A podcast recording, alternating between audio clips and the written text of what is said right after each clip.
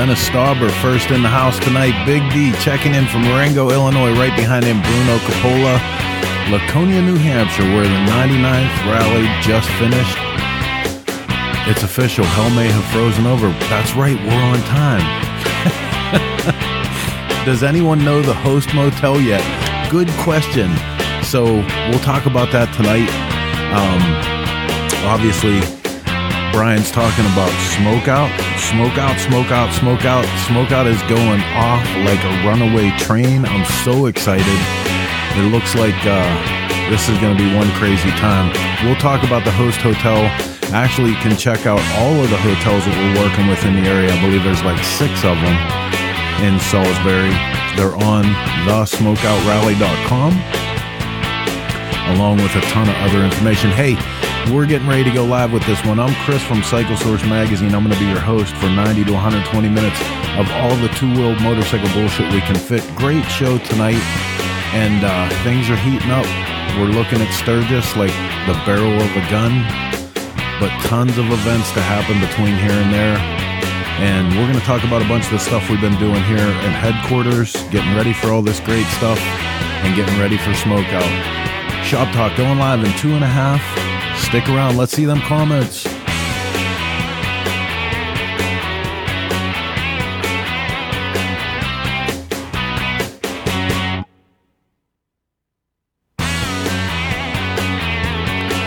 Mike Draco in the house with us. Good to see you. Jeff Spalding. Another month before surgery. No, now South, you know, South Dakota surgery.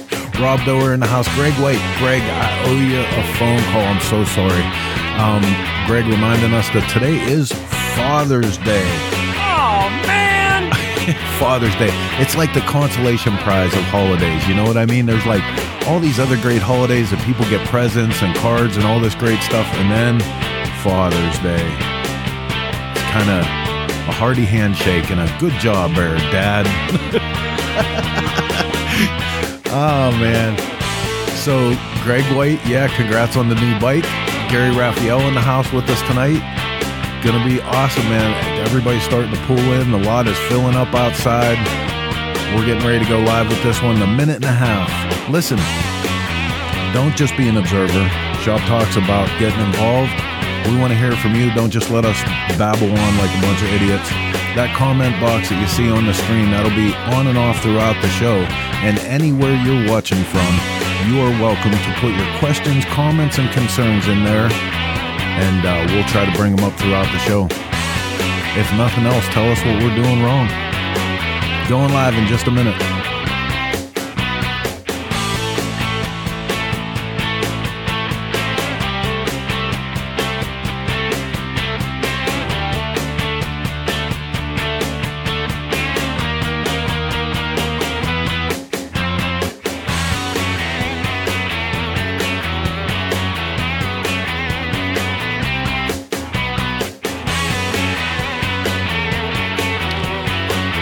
Some of the some of our greatest, greatest people here in the world. Steve Burrows is with us tonight. Lance Baxter. It looks like Ashley Woodford's in the house. God, awesome.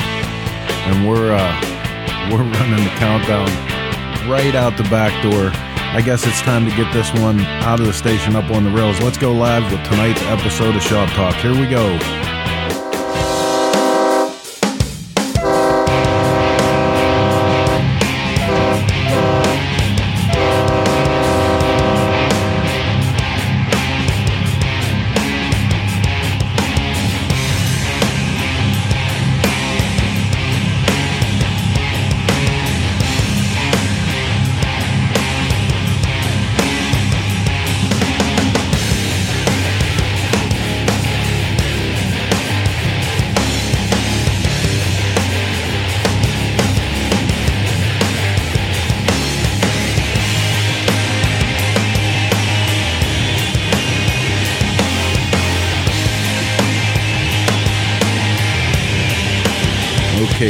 Tramps and chopper jockeys all across the land. It is just after 9 p.m. 901. Closest we've been to being on time, I think, maybe ever. It means it's time for another episode of Shop Talk, Sunday night's favorite motorcycle program. It's good to have you guys here. I'm Chris with Cycle Source Magazine. I'm going to be your host. As always, I'm joined by the crew. Hey. Heather has a big girl microphone and camera tonight, Mark. Can you even handle she's it? She's all grown up. I know. I'm so proud of her. I'm the tiny she's mean, acorn. She's mean to me, but she's all grown up. oh, please. Listen, I'm I'm going to agree with him. So here's the deal. Get the picture out. Let let's talk shit right off the bat. Oh, we're we're, we're jumping right because into it. it's Father's Day. You know what I mean? Like, I think that certain latitude should be afforded to a man on Father's Day. Call me crazy. Can we get it up there? Hang on, let me let me go to Mark because this is this is the item that's on on the table to talk about. So Mark has an opportunity to buy this wonderful old pickup truck roller. It's a beautiful old truck. Now, let me fill you in on the backstory here. Mark has had a rolling chassis that he Oh boy! That- see that? See the see the mute button? so Mark has had a rolling chassis that he bought from Big Ricky. Rick Like a hundred years ago. I know, and it's We've he's been had, looking for the right piece to go on it. There's the issue. Ashley, you don't know, so you just hold your horses. Just hang on and let Just me tell the hang rest on. of the story. So he's had this chassis, bench built motor, tranny, has a nine inch rear end, Ready to It's- roll. it- everything is ready on it. It needs a body put on it, and it can be And it again, can be driven and sold. In, let's keep in mind, I could have bought forty Ford bodies. Right. I won't put a Ford body with a Chevy motor. It's not. You know what I mean? You just don't cross paths there. Mm-hmm. So, So- Chevy finally found the Chevy that I want. You know, unless somebody else out there has something nicer, you know, you can always. but I think we should do a poll tonight on who Absolutely. thinks that I should get this. You absolutely, we have- Mark. You should get it and put it at your house. Have you seen all the things at my house? That is- is, this- not my problem. That's minute. why they are is at little, your It is house. It is a little bit your problem. It is. no. You yeah, some of that. No. some of that stuff, some of that stuff. Don't push it. You- Why? What is yours feel that's for me. there? Oh, half of the shit that's in his trailer is Mm-hmm. mine. Oh, Christopher Lewis. but this is what I'm saying. There's an opportunity here. So if I'm pouty tonight, everybody knows why. Because I'm always in such a good mood. There's an opportunity here to put this body on this chassis. Shall I go down the list of things that there's been an opportunity to make money on I'm just saying that are still Thi- sitting there? This this is what happens if Wah, that chassis wah, wah, meets that wah. roller Yeah. right there. No. Mm, no. If I, All right. If I cry anywhere through the show, everybody knows why. So it is Father's I'll bring Day. you a hanky it is Father's Day. I want to and you can make a dance. everybody who has suffered the rigors of, of childbearing or child raising, however you want to say it. I, I don't want to get political here. Uh, Oh, boy. You call it what you want, baby. but anybody who has has uh, had a kid and, and gets the, the right to claim today as a holiday, we want to wish you a happy Father's Day. It's a it's a special day for us. And my daughter got me the most bitchin' present. Like out of the blue, she's on the road somewhere doing her her big girl theater life stuff. And she calls me up and sa- and FaceTimes with me so that I can open my Father's Day card and my present. This is what she got me a rat. No, so, so like, if anyone knows about this whole Pop Funko thing, I think they're ridiculous. I, I don't understand it. They're little cartoon statues of stuff until. until she found Ratfink as a Funko, And Now- she finds you the coolest ones. She got you Ratfink, she got you Evel Knievel, and she got you Lemmy. I know she did get Lemmy. like Lemmy. you have a Lemmy Pop Funko. That's Yeah, that's pretty she cool. did get Lemmy. She did get Lemmy. So anyway, that was that was my that was my big Father's Day present. That and Smalls got me a humongous card, but and Nugget. I don't know how they signed it. Did did he pee on it?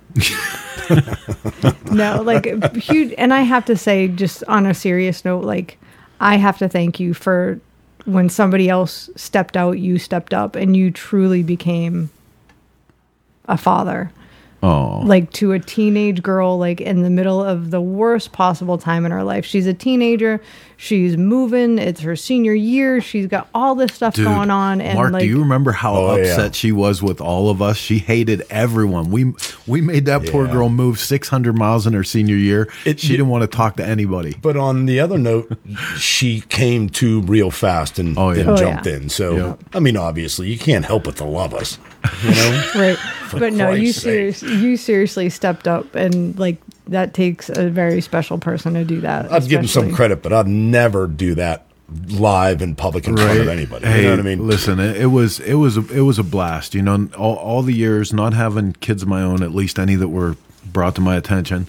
Um, wow. I'm just saying, i keep waiting for that it was it was an absolute blast. Though, you know, getting getting to know Amelia was like getting to know myself. It's kind of scary. So. Oh, She did Lord. bring a bit of a light into the whole crappy Oh, yeah. situation we have going on right here. Yeah. So, and and she she found a way to make it her own. I mean, she still we still have people that ask about her and when Yeah. she's going to be, you know, when she's going to be doing stuff again, and they love to read her column. So hey, listen, uh, lots of stuff to get to with the show tonight. Greg White mentions that he has Slayer and ZZ Top Funkos. nice. Absolutely. Um, Don from the Chase is in. I know him. don gilmore Don Gilmore, Chase Rider. Uh, lots of stuff to get to tonight. We're gonna cut right now to the first thing we always do. Your favorite and mine. Little little uh, program we like to call the news. The Shop Talk World Report is brought to you by Law Tigers. Get the compensation you deserve and get back on the road with Law Tigers.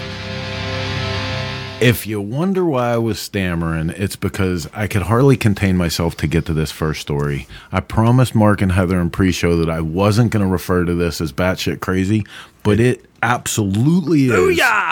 Johnny Depp's Crybaby 1955 Harley Davidson KH auction.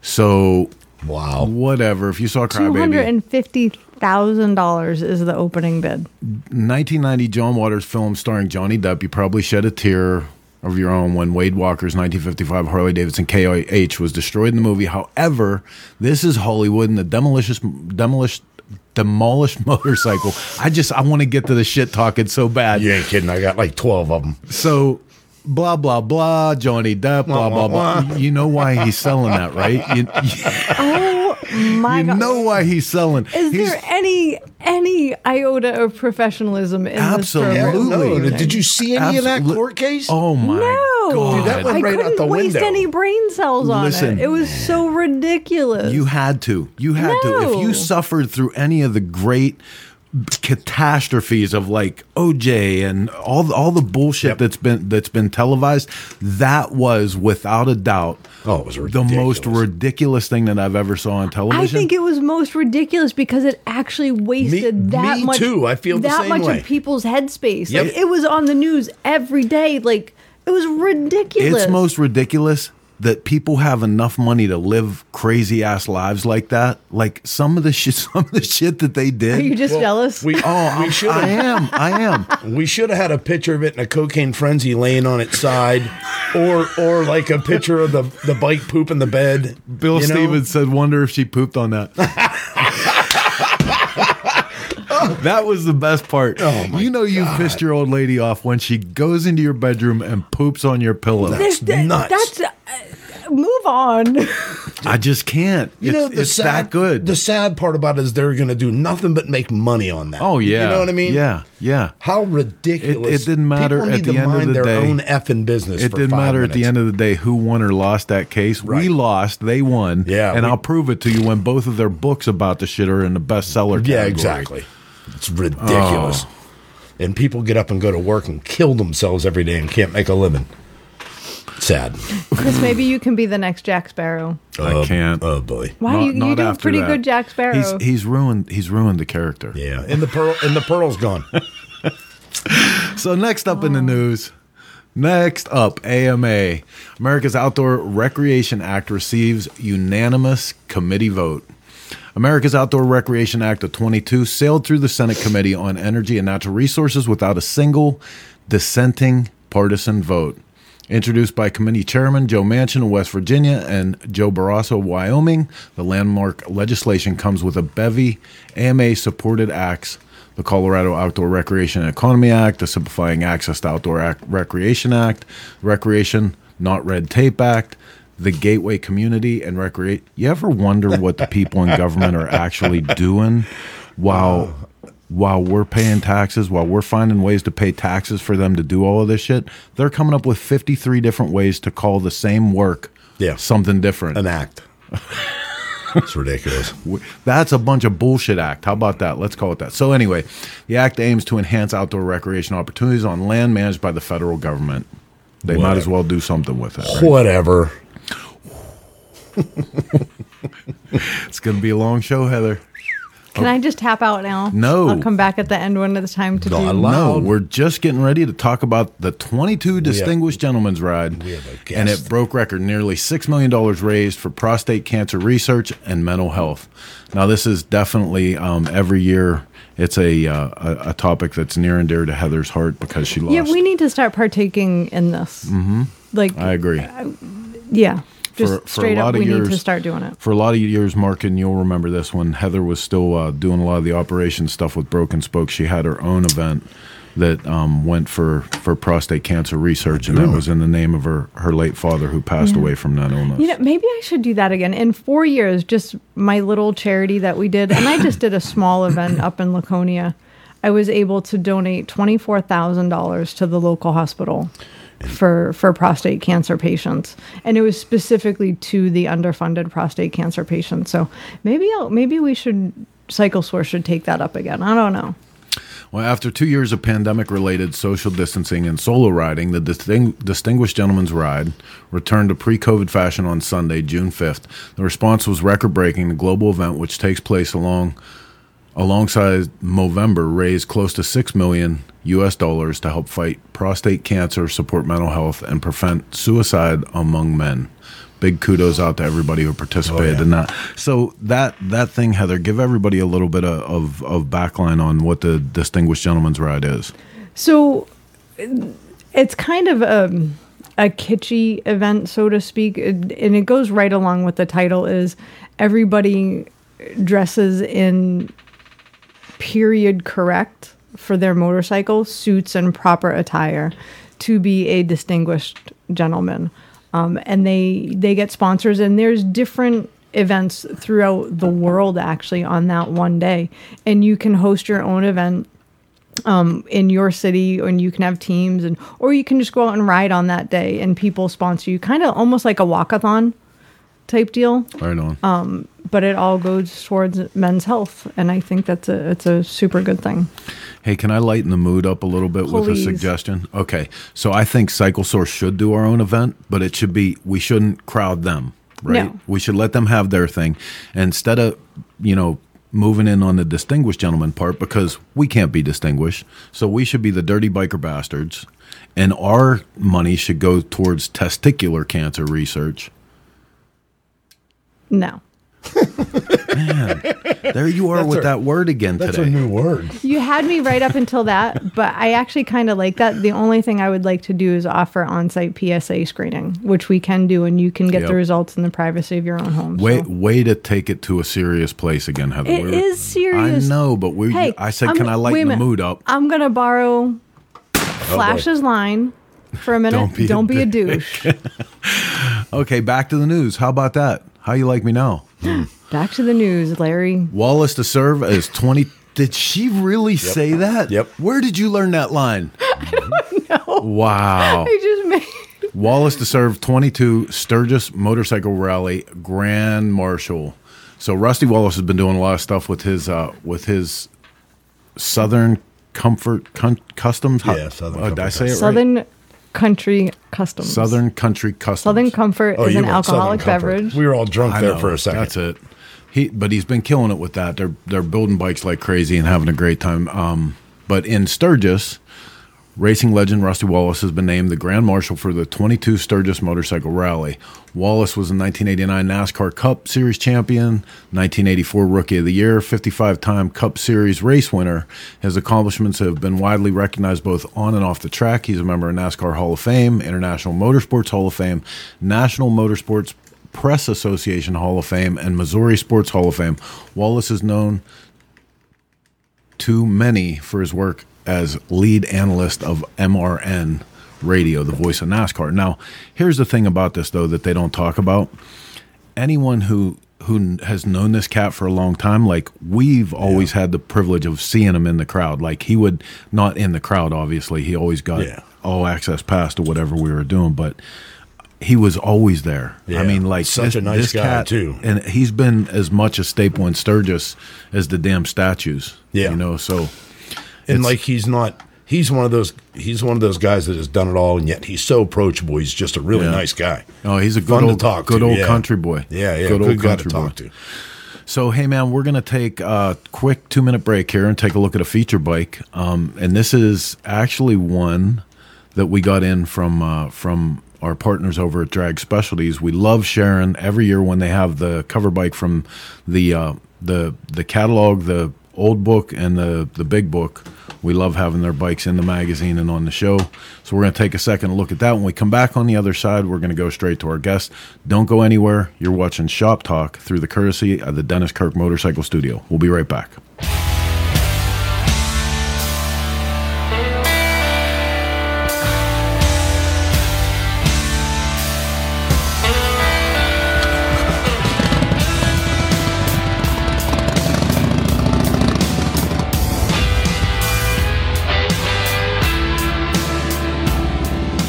How you doing? I'm Dave DePore from DD Custom Cycle, located in Lake Villa, Illinois. The entire build started with the platform of a 2018 Road Glide, and the whole goal was to actually make a bike that looks like it's going fast sitting still, long, low, tough. It's got that fat, mean stance with the big tire in the front, um, and still make it flowing from front to rear, using as many parts as I could out of the catalog.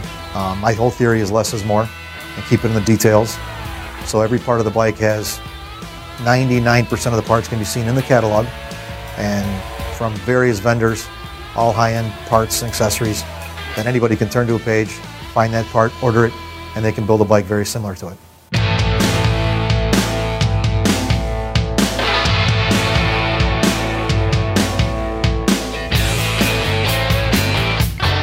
I took the performance market with all the gold accents from Performance Machine, the mid controls, radial brakes front and rear, all of which are seen on the performance builds. Uh, and combined it with the fat tire craze, which is very popular now as well. Made the entire bike look like it's moving but sitting still, with the long, low, tucked appearance, like a hot rod, like an old 51 Mercury. It draws attention. I'll just say that. I got a lot of Nick Trask parts on the bike, performance machine. We got Legend suspension at the rear, a Paul Yaffe stretch tank, Nick Trask risers with the motocross style T-bars, which gives it that performance style. Performance machine new handlebar controls with gold accents. Tons of custom dynamics lighting features for 2022.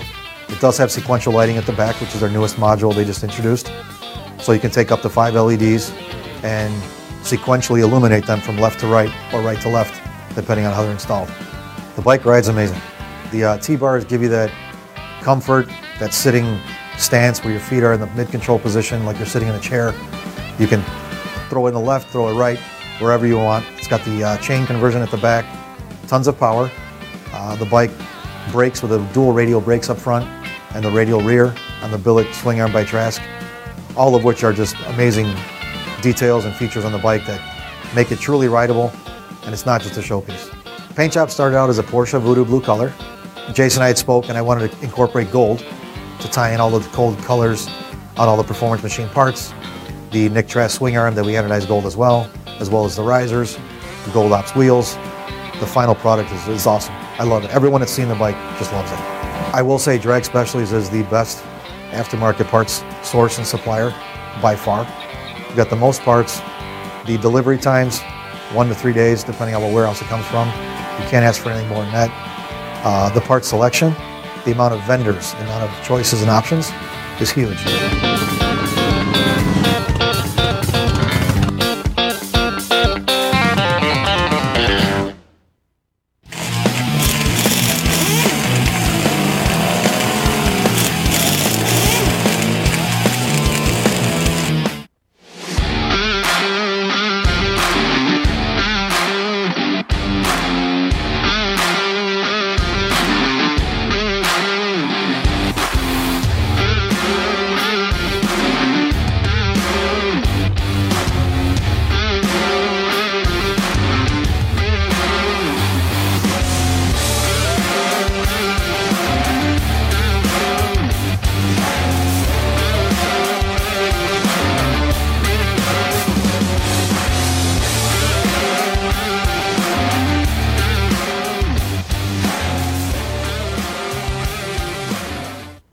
Riding takes you from A to B or just lets you escape. There's a flow to the road you share. So go with it. Eyes open and always have the Law Tigers by your side. If you've been injured in a motorcycle accident, visit us at lawtigers.com. Law Tigers, America's motorcycle lawyers.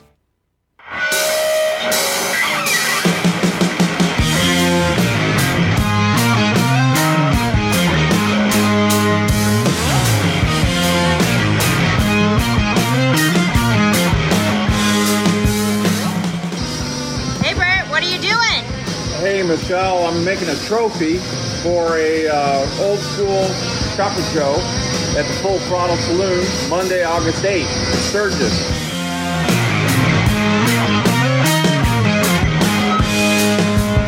Uh, there's no winner or loser at this show. However, we're going to be giving out this trophy for the Baker Drive Train Best in Show pick.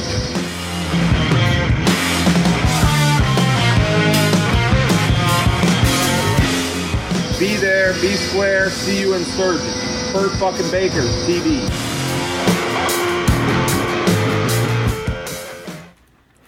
All right, hey, welcome back to Dennis Kirk Studio. You're watching Shop Talk live every Sunday at 9 p.m. here in the Cycle Source Magazine World Headquarters, 50 floors below the street level.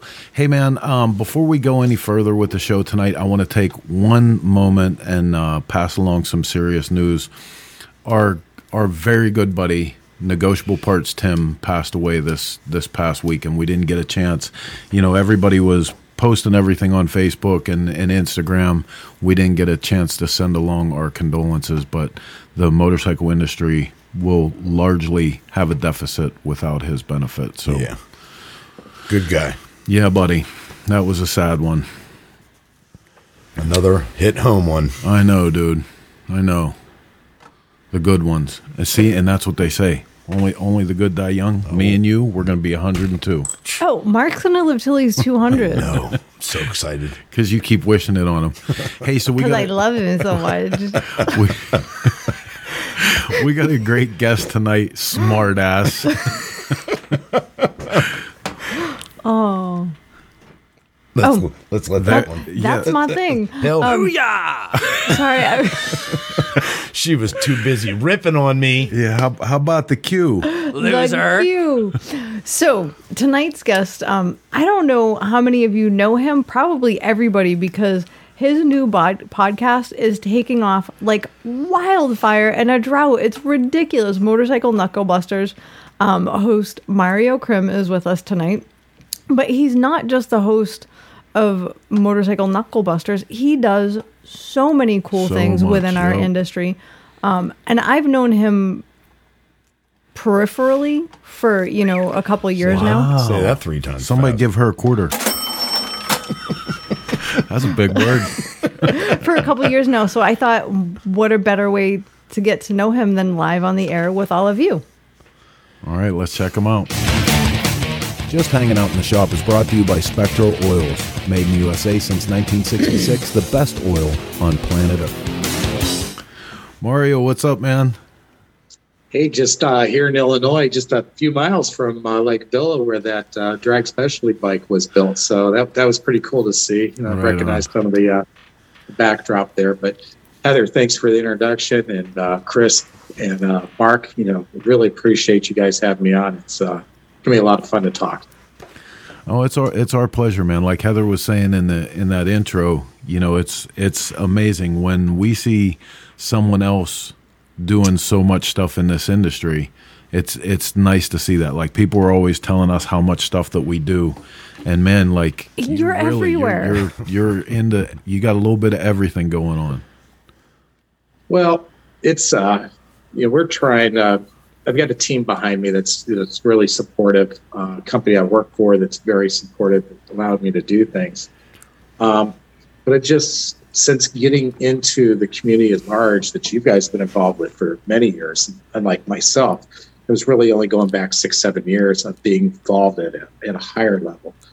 Once I got involved, you know, I, I realized that I found my tribe, and uh, the motorcycle community, you know, I the, what I've seen from everybody here, um, from the big names to small names. I mean, you talked about Rusty Wallace. You know, you talked about him being at Sturgis, you know, and he's just a great guy. And you know, I I've had great conversations with Rusty. You know, Rusty will walk up to you and and just start shooting the shit with you. Um, Hey, and- but you know what? More more than that too. When I said he's just a good old country boy, like usually late at night when we were, you know, back when there was a lot of alcohol and antics, and, and we were doing crazy shit. He would be he'd be oh, right in the mix, going, "Boy, look at that thing! He burned that motorcycle to the ground." and that's I mean that's cool when you see when you see somebody with that Yeah. stature, like letting letting his ass out and having a good time. Well, and that's I mean that's that's the motorcycle world. I mean, especially going out to Sturgis, you know, you see that. You know, we were all just the Tennessee, you know, the way folks enjoy themselves down there and stuff, you know, and it's um, people being real. And I think that's I think that's why I enjoy motorcycle community so much, and and why I feel like it's my tribe because people are real.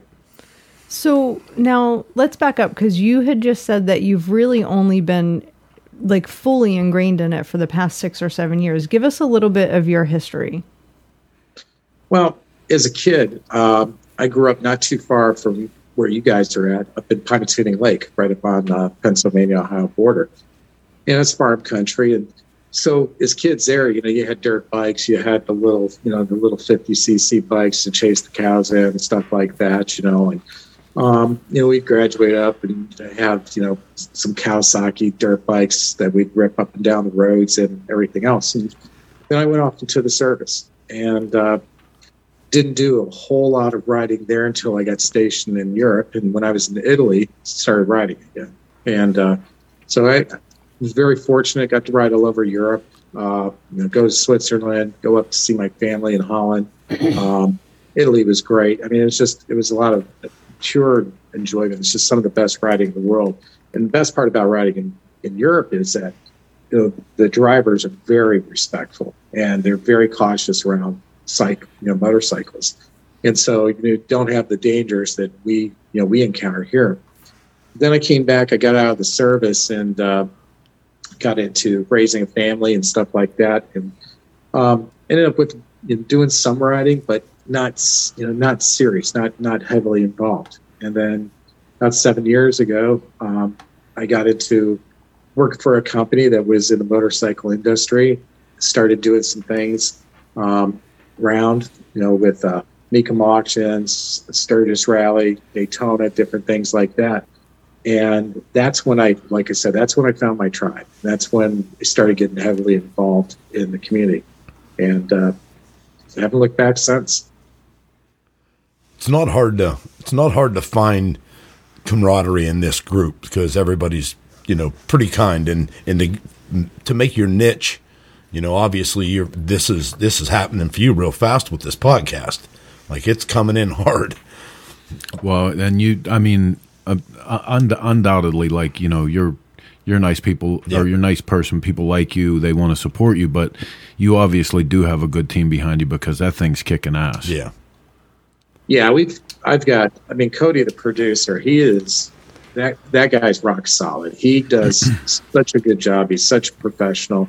Um, some of the guests, there are people that I brought on, but Cody's found some great guests. We've had some people that we brought on, and what we're trying to do, um, we recognize you, know, you got your show, and your show is fantastic because it's teaching people about you know the news. You, you're talking about you know new uh, products that are out there. You know, just stuff that's going to help somebody to build a bike, to do different things. You know, the more of the mechanics of stuff. And we went a different route. I wanted to talk about the people of this community because that's what's probably the most misunderstood thing about bikers is the diversity of what this is. You know, the tapestry of of motorcycle people is is pretty intense. It's pretty pretty involved. It's very intricate, and so we've been seeking those things out. And I kind of like, you know, if you ever watched, uh, remember Paul Harvey back in Oh, know, yeah. the day, Yep. and you know, Paul Harvey always did the rest wrestler's story. and so we decided, you know, let's tell the story of, of the individuals in there. Um, and so it's been it's been a lot of fun to, you know, talk about these folks, tell t- tell their history, tell about who they are.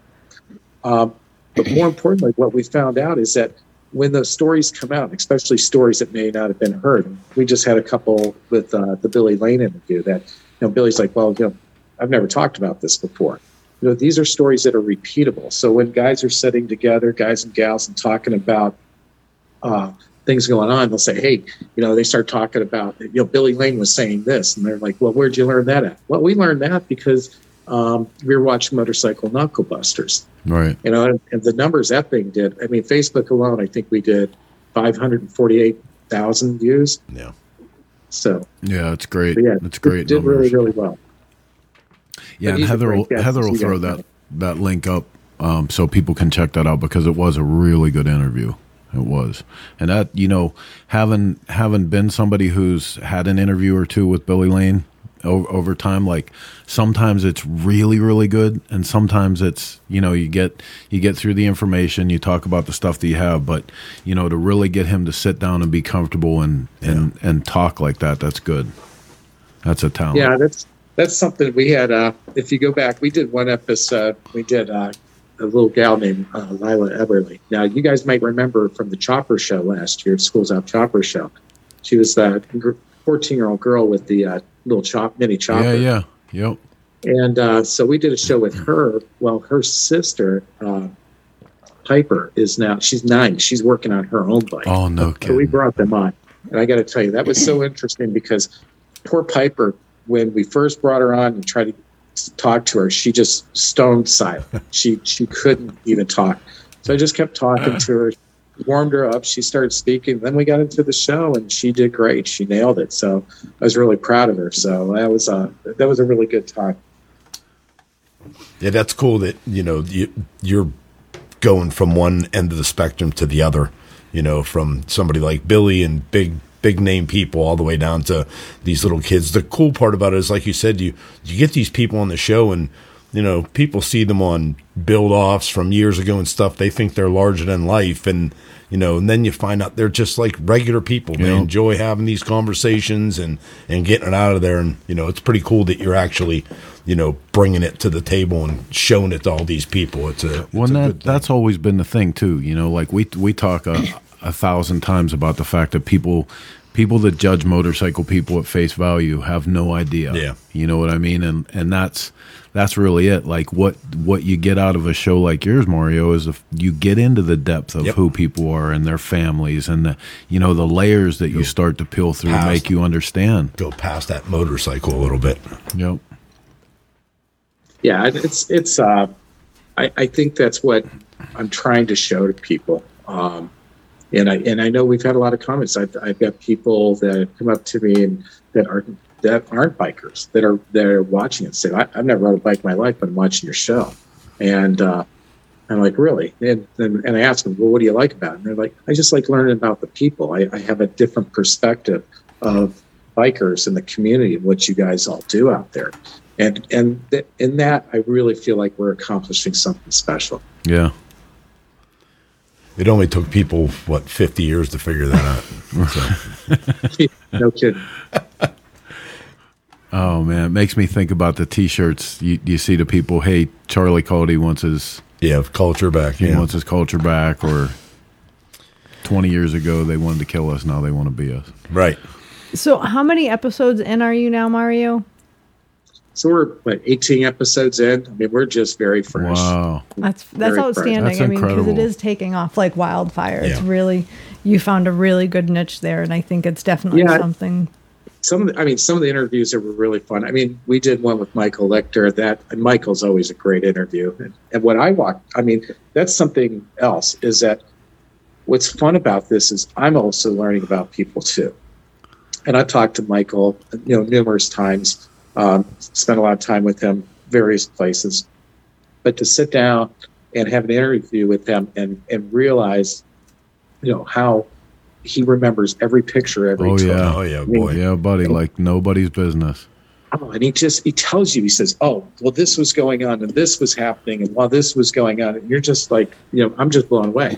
And we did. We we were bringing pictures up with Michael, and we were we were rolling through these pictures that I picked out, and he's like, "Oh, okay," and and he knows right away, and he tells you the whole story behind it Yeah, and uh, that that was just amazing. or you could take like Rick Fairless when we we talked to Rick, and Rick's a lot. You know, Rick's a hoot. He's just he's such a good interview. But to uh, have him tell stories, he, he told this story about um, we had a picture of him and his wife, and they were it's before they were married, and he goes, "That was in my grandma's house." And I said, "Okay," and he said, "Yeah." He goes, "Well," he goes, "I got to tell you about that." He says because my grandma, you know, she was old school, and and we're we're at the house there, and because the evening was wearing on, and and everybody's getting ready to go to bed, and she says, uh, "Okay, well, you're in this room, and you're in this room," and he says, "Oh, wait a minute, Grandma." He says, uh, "We sleep together," and she's like, "Well." Uh, no, not in my house. Took a little bit of convincing, and yeah, eventually they convinced her they were in fact going to be getting married. And Grandma said, "Okay, I, I don't like it, but I guess I guess I'll allow it." You know, so those are just fun stories to hear about people. You know, because you're hearing their history. Yeah. Okay, so I need to bring this up. This picture of you with with the Fonz. Oh, So, with the statue. so listen, mo- most of most of us children of the seventies were were fa- were fans of the Fonz. Fonz was, I think, he was our our first motorcycle idol for a whole lot of us. But later on in life, as you, as you get to learn more, were were you a Triumph Fonzie guy or were you a, a knucklehead, Knucklehead. Fonzie guy? Well, I I, I have a Triumph that I ride. It's my it's my it's, it's my runabout bike. So it's it's it's a bobbed out Bonneville. But uh, I I would definitely lean more the Harley. So You know, I've I've had plenty of triumphs too, but when you talk about Henry Winkler's work as the Fonz and like and what he what he meant in that little mixture, that chemistry that was going on, when the producers decided to, for lack of a better term, dumb down his character and move him off of the knucklehead, they turned his black leather jacket to a brown, Brown, one. yeah. I don't you even know. remember any of that. Oh, it was hey, it was a coup, man. Like for was. for biker people, it was a coup. no, it was Uh-huh. it was, and and uh, then take them off a knuckle. I mean, come on. Yeah, I mean, right. we would knuckle busters, and you know, and if you notice, like in our intro, we we we put a knucklehead in there, and we went and found the sound of a knucklehead Yeah. to to play over that, so that it would be authentic. Because we knew the biking community is purist, you know, and people are going to say, "Well, hell, that that sounds like you know." That sounds like a panhead. That's not doesn't sound like a knucklehead. Guys will figure that out. So No. we went all in. Another one of your another one of your pictures here that we want to talk about. Heather was uh Heather was talking about in pre-show with us. Those angel wings that you had made. Yeah, I'm I'm uh, I'm working on the next the set for this year. So this the set this year is going to have uh, over 400 uh, pieces in it. So if you take a look at that, there's a couple of things. So at the bottom is knives. So those are those are knives. They're all textured to look like a feather, and then the rest are spoons, and they're textured to look like a feather. And then when we did the design, you'll notice there's the uh, there's a upside down heart there, and Yeah. what that represents is that when your when your earthly angel becomes your heavenly angel, it turns your it turns your heart upside down. And so uh, this will be the third year they're going to be sold at the uh, uh, Legends Ride. So last year they raised five thousand dollars, and uh, hoping they do better this year. I think that's fantastic. I really, really do. Now, I am fortunate enough to have a piece of jewelry that you made um, because you're just so kind and so generous. Tell me where your inspiration for like I'm going to make a giant set of wings out of out of silverware comes from because it's beautiful and to if you don't know what it's made from, you would never know because it's a stunning piece. Well, I, I was making some pieces. I was making necklaces, uh, textured to look like feathers, and they're a little bit more detailed. Um, I don't have the time to put into each feather on on this piece, but so I made them, and I was looking, and I had this massive pile of spoon ends. It was just the bowls, and I'm like, what am I going to do with this? I mean, I've, I've got so much of it. I'm going to throw it out, but it seems wasteful to me to throw it out. And there it was. I was making one of the feather pendants, and I said, "Oh, I'm going to make I'm to make some angel wings." And so I came up. You know, we got got a pattern together, cut out a template and everything for it. And just started putting it together, and it came together beautifully. So I mean, the, the first year uh, they sold uh, Woody um, Woodruff. He actually stopped the auction because there's a, a friend of mine who had lost her son, and there was pretty intense bidding going on. Woody walked up and he said, "Hey," he goes, "I- "I'm sorry." He goes, "These are already sold," and people were a little confused as to what was going on. And, and Woody said, "I bought him," and he says, um, "And we're gonna, I'm gonna give him to Heather." And uh, Heather was bidding on him, and he gave him to Heather.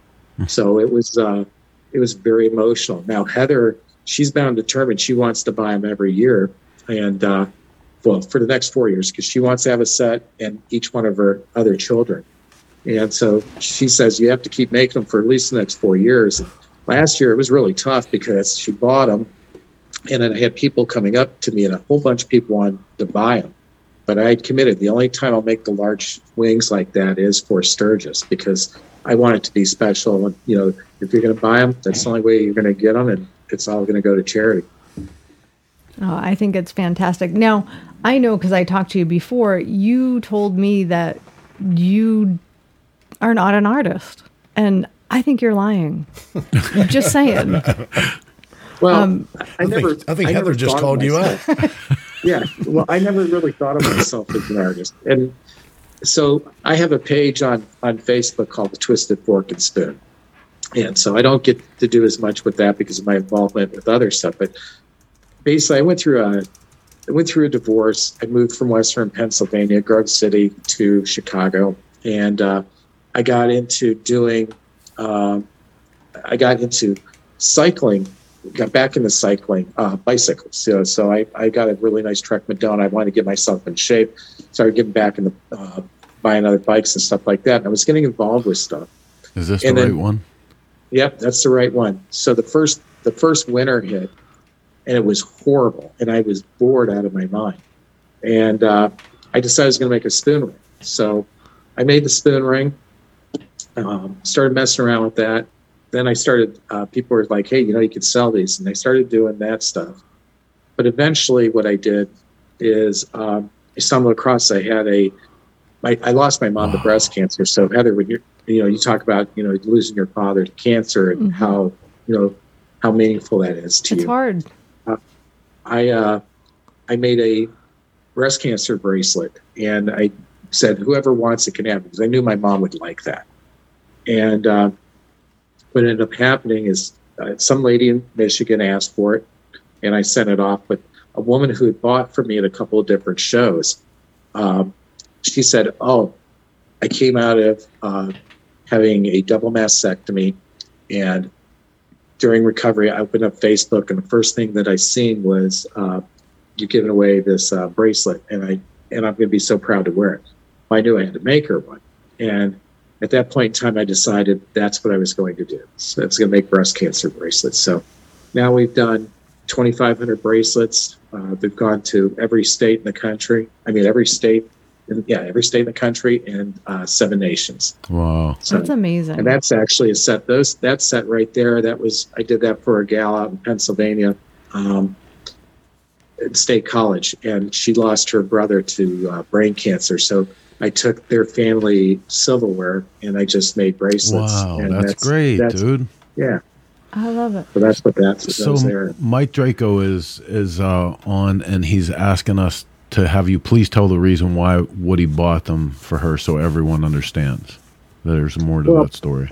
so Heather lost her. She lost her son earlier that year, and uh, I had actually done some pieces and some things with Heather. I've known her for a while, um, and I think you guys might have a picture you'll post up later that with her and I up on stage giving away a bike um, to a disabled vet at Sturgis.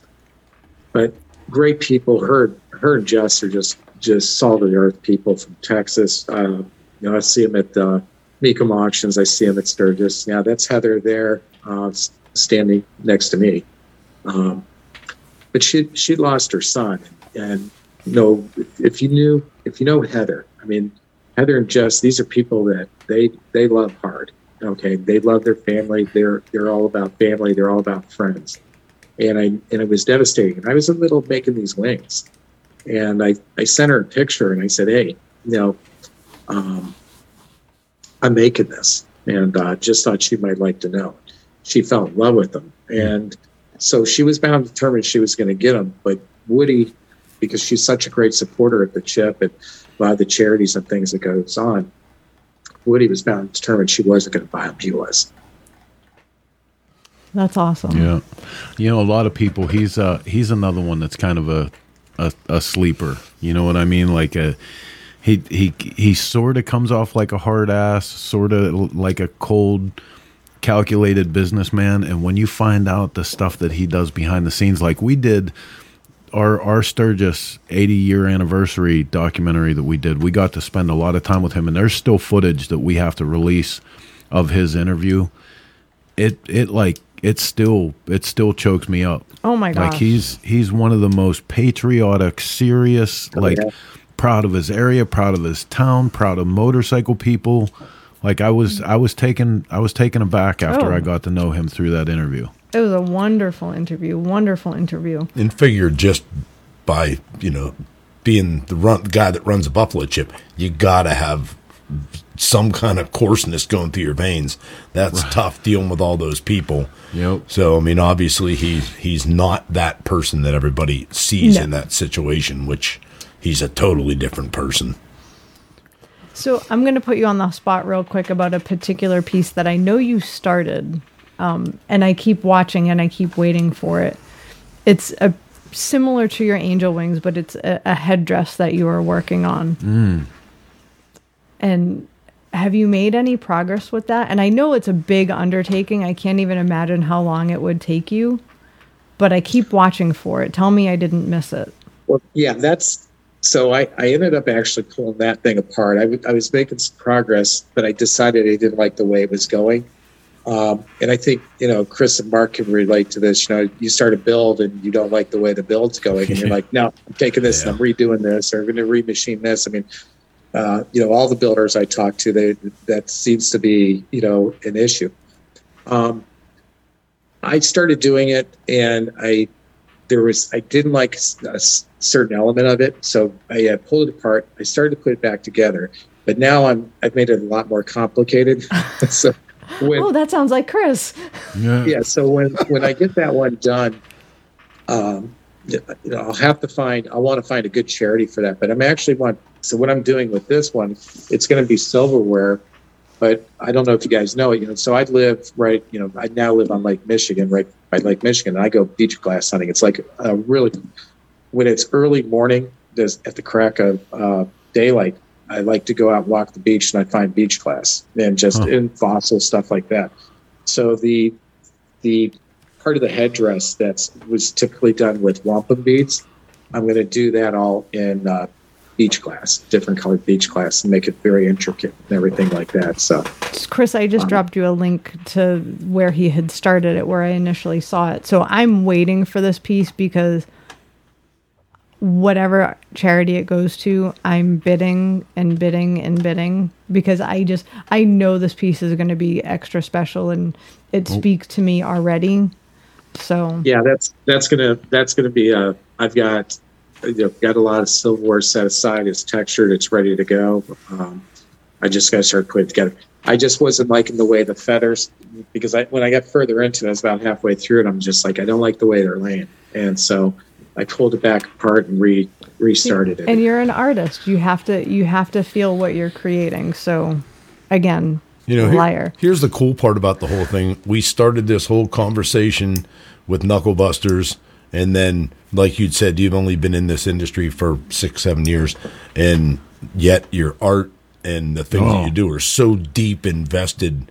You know, You God, take- could you imagine if you were here twenty years? But he, you know, he takes the time to really know the stories. That, Yeah, from, right. From the first time that you mentioned that, that's what that's what really matters. You know, I've 25 years now with Cycle Source, and that's what I that's what I'm most proud of is being the storyteller. That I get to be the person that tells these stories. Yeah, and it's it's like you know we, you're talking about you know Heather from the Spoke and you know or uh, Heather from uh, Buffalo Chip and you know stuff like that, and I'm thinking to myself like I all day long. It's this is my first Father's Day. My my dad had passed away last year. It's my first Father's Day without him around, and like it's so like those those wings and and stuff like that.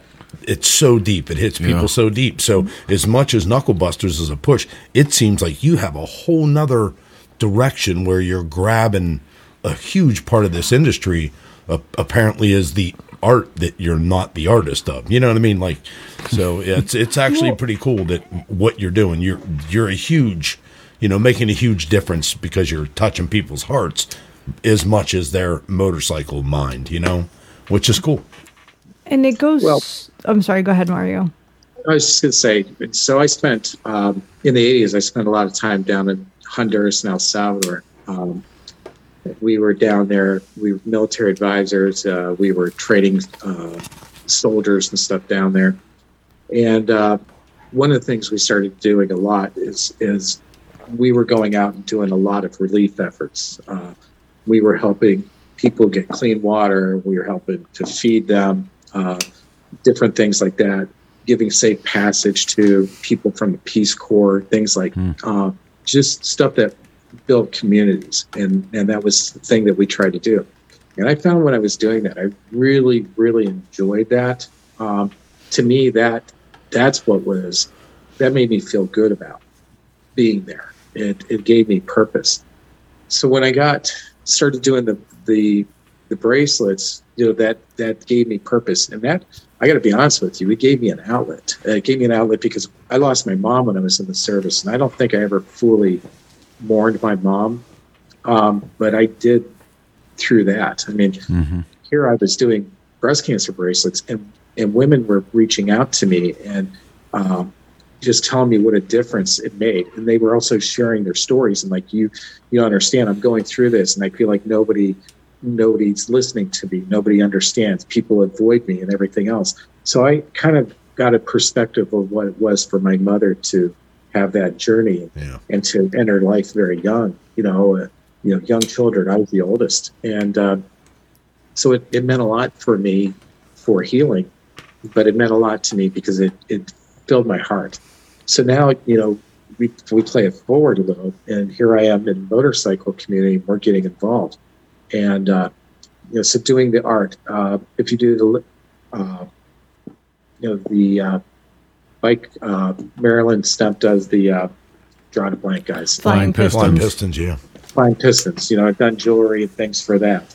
Uh, I've done, you know, for the ladies' ride. So I've done a lot of stuff for for for that as well. So rings, bracelets, various things like that. But I really enjoy it. So now we're getting involved, and I know you know you guys are going to bring some of that up. You know, we're getting involved with now builds um, that we're doing with folks, bringing in a lot of different uh, people, just trying to organize and, and do something special that we can all make a difference. Well, and I have to give you a lot of props because in every community there's givers and there's takers. And you absolutely, without a doubt, have become a giver because you didn't just join the community, you're becoming a leader in the community and you're stepping up where you see a need in those places. Well, and there's And- there's some keys to talk about there too, because like what you talked about having a having an outlet to deal with the loss of your mother. You know, we had a brother of ours, Jeremy. Um, what was Mutton Chop's last name? Johnson. Johnson. Yeah. We watched him go through that. You know, he came into this just a wild ass kid that was into choppers and you know and and through his losing his mother to cancer, he he built a, a, a pink chopper and an initiative and all kind of stuff and you could tell that that was that was giving him that outlet to deal with that and you see so many people like you said you're not really the artist you know but finding your way to something where Yeah. You're dealing with stuff inside of yourself and you connect to other people that are looking for that for that same way to deal with things that are inside of them you know the art the the culture the music the everything that we do out here I was just going to say with Jeremy, I think bringing the awareness with that bike, I think that helped him heal absolutely so much. And now, Absolutely. yeah, now you look at him like Jeremy's knocking out of the park. The dude's doing so fantastic. You question if he wouldn't have opened up his heart and his mind to do what he did, would he be doing what he's doing right now? You know, him and his wife, and they have a slew of kids. I think they're starting a baseball team. and they're just, you know, they got a farm now, and like Jeremy's one of the greatest people.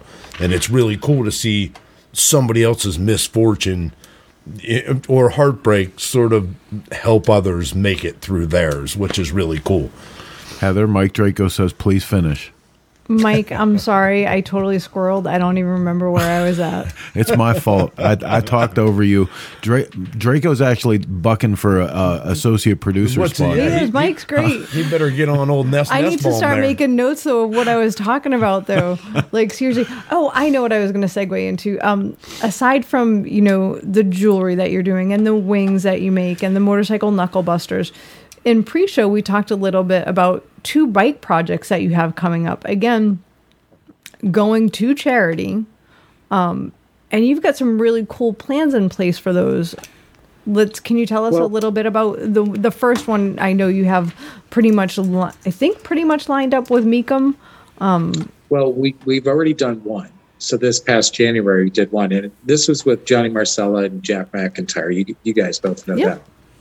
And uh, so we did the uh, Tunnels for Towers bike. It was a freedom bike uh, that Johnny built in Philadelphia, and uh, so we took that we took that to Mecum, uh, raised forty two thousand dollars. And uh, if you if you're not aware of uh, Tunnels for Towers, great organization. I think it's 97 or 98 percent of the money they take in actually goes to the people it's intended for. Which And, is uh, which is so an that was the- amazing statistic, Right. If It if you really get down to the bottom of of some of these quote unquote charitable organizations, Yeah, they're a joke.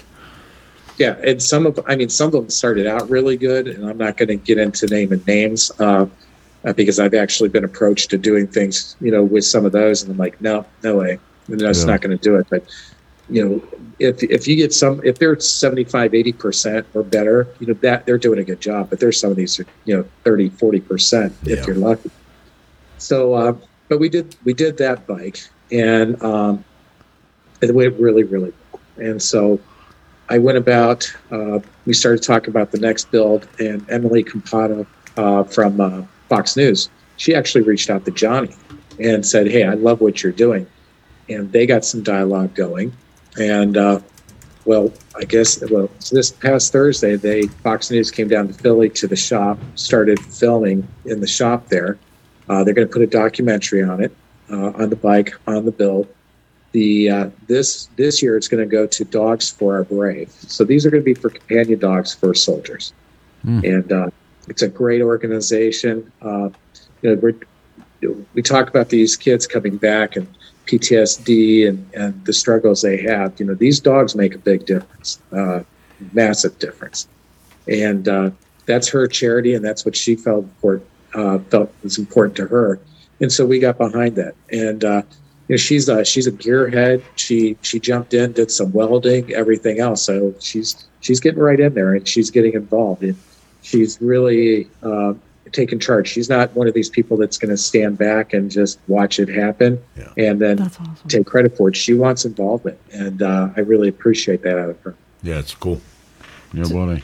I do need to take a, a quick moment because I don't think any of us have said this yet. Thank you so much for your Oh, service absolutely. to our country, and Yep. thank you um, for honoring your brothers and sisters with all this charitable work that you take part in, in some way or another. I think it's outstanding, um, and I think a lot of people could absolutely follow your lead, if not, you know. Well, thank you. I, I appreciate that. But I feel like that, you know, I I was lucky because the service it helped define me. Um, I, I, I, my mom was dying of cancer. You know, my uh, didn't have a good home life because my dad wasn't really involved or cared. So, um, if it wasn't for the service, I might have been, you know, one of those statistics. Yeah. And uh, so I feel like the service gave me as much as I gave it because it, it really did define me as a as a as a man, as a person, and uh, uh, I'll, I'll never, you know, discount that because I'm I'm who I am because you know there was people that cared about me and made me somebody. Yeah, and, and like you're saying, it, it seems like you went a little further than just your service bit. But the more and more I'm listening to this, and like you just said, that you know, you're who you are because of that. Uh, I'm going to say it seems like your mother did a really good job because you're who you are because of what you felt there from her. You know what I mean? And, it's Yeah. it's pretty cool because it seems like you took that feeling and you put that into everything that you've done from then on in and dude from what the little bit that i thought i you know i knew coming into this you're a way bigger man than than I, I imagine just a knuckle buster, dude. You do some really cool shit. So yeah, you're uh you're pretty awesome.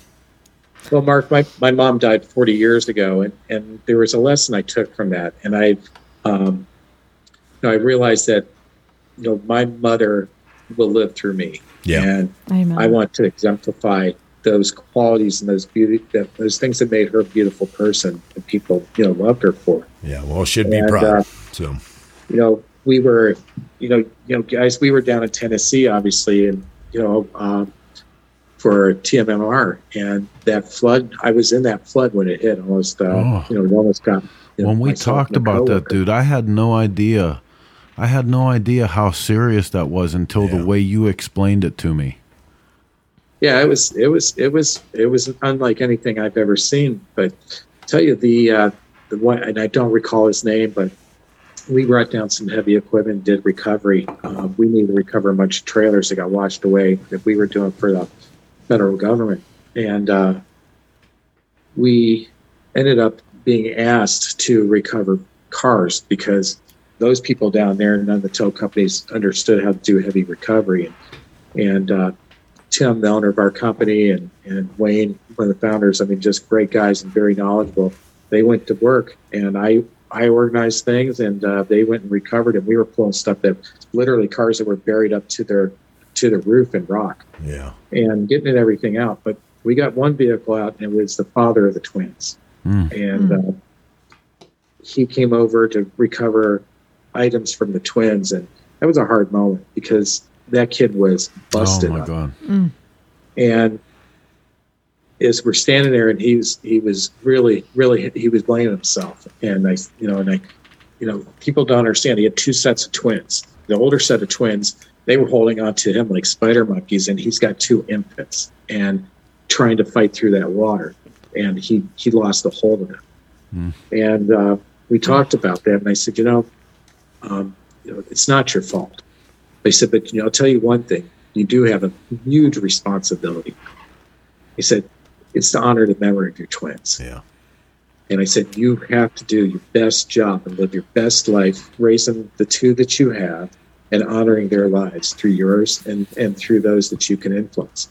And if you do that, that gives so much more meaning to to those lives being lost young because they will have inspired and drive you to do great things. Yeah, how how you can, you know, we've had we've had friends that went through horrible situations Yeah. that they lost young children, and how you can ever make it past that, I have no idea. You know, my my my mind is just beside itself, even thinking about that. What a horrible, horrible day. Yeah, they'll never forget that day. But you know, I saw I saw some of the most beautiful things out of, of individuals. You know, we were working 16, 17, 18 hour days and uh, working to the bone and people driving up and bringing you water and bringing you food and, you know, being there encouraging you. And, you know, just, it was, um, it was spectacular. And people came from all over to do that. And uh, that's when you see the human spirit at its best. And sometimes it takes, it takes a tragedy like that to restore your spirit and humanity because man you watch watch the news cnn or any of that stuff it just brings you down and Oh, you yeah. start thinking that mankind's done for And lately, lately, it's hard to find. It's Yeah, hard to a find a, a point to be reinvested in humanity. That's Yep. for sure. well, absolutely so yeah and then we've got another bike we're going to be um, so we got the emily bike but then we're going to be uh, we're putting the final touches on we're going to do one with uh, shania twain and so that's uh, looking forward to that the uh, as a matter of fact, the picture that you guys uh, used as the promo picture for tonight's show, that was uh, that was a bike. That was a bike that had been redone by Shannon McCall and and uh, Ryan Evans with Counts, and I was involved with doing a little bit of work with that. And that was actually her opening night at uh, at Zappos Theater in Las Vegas for her Oh, right residency. on.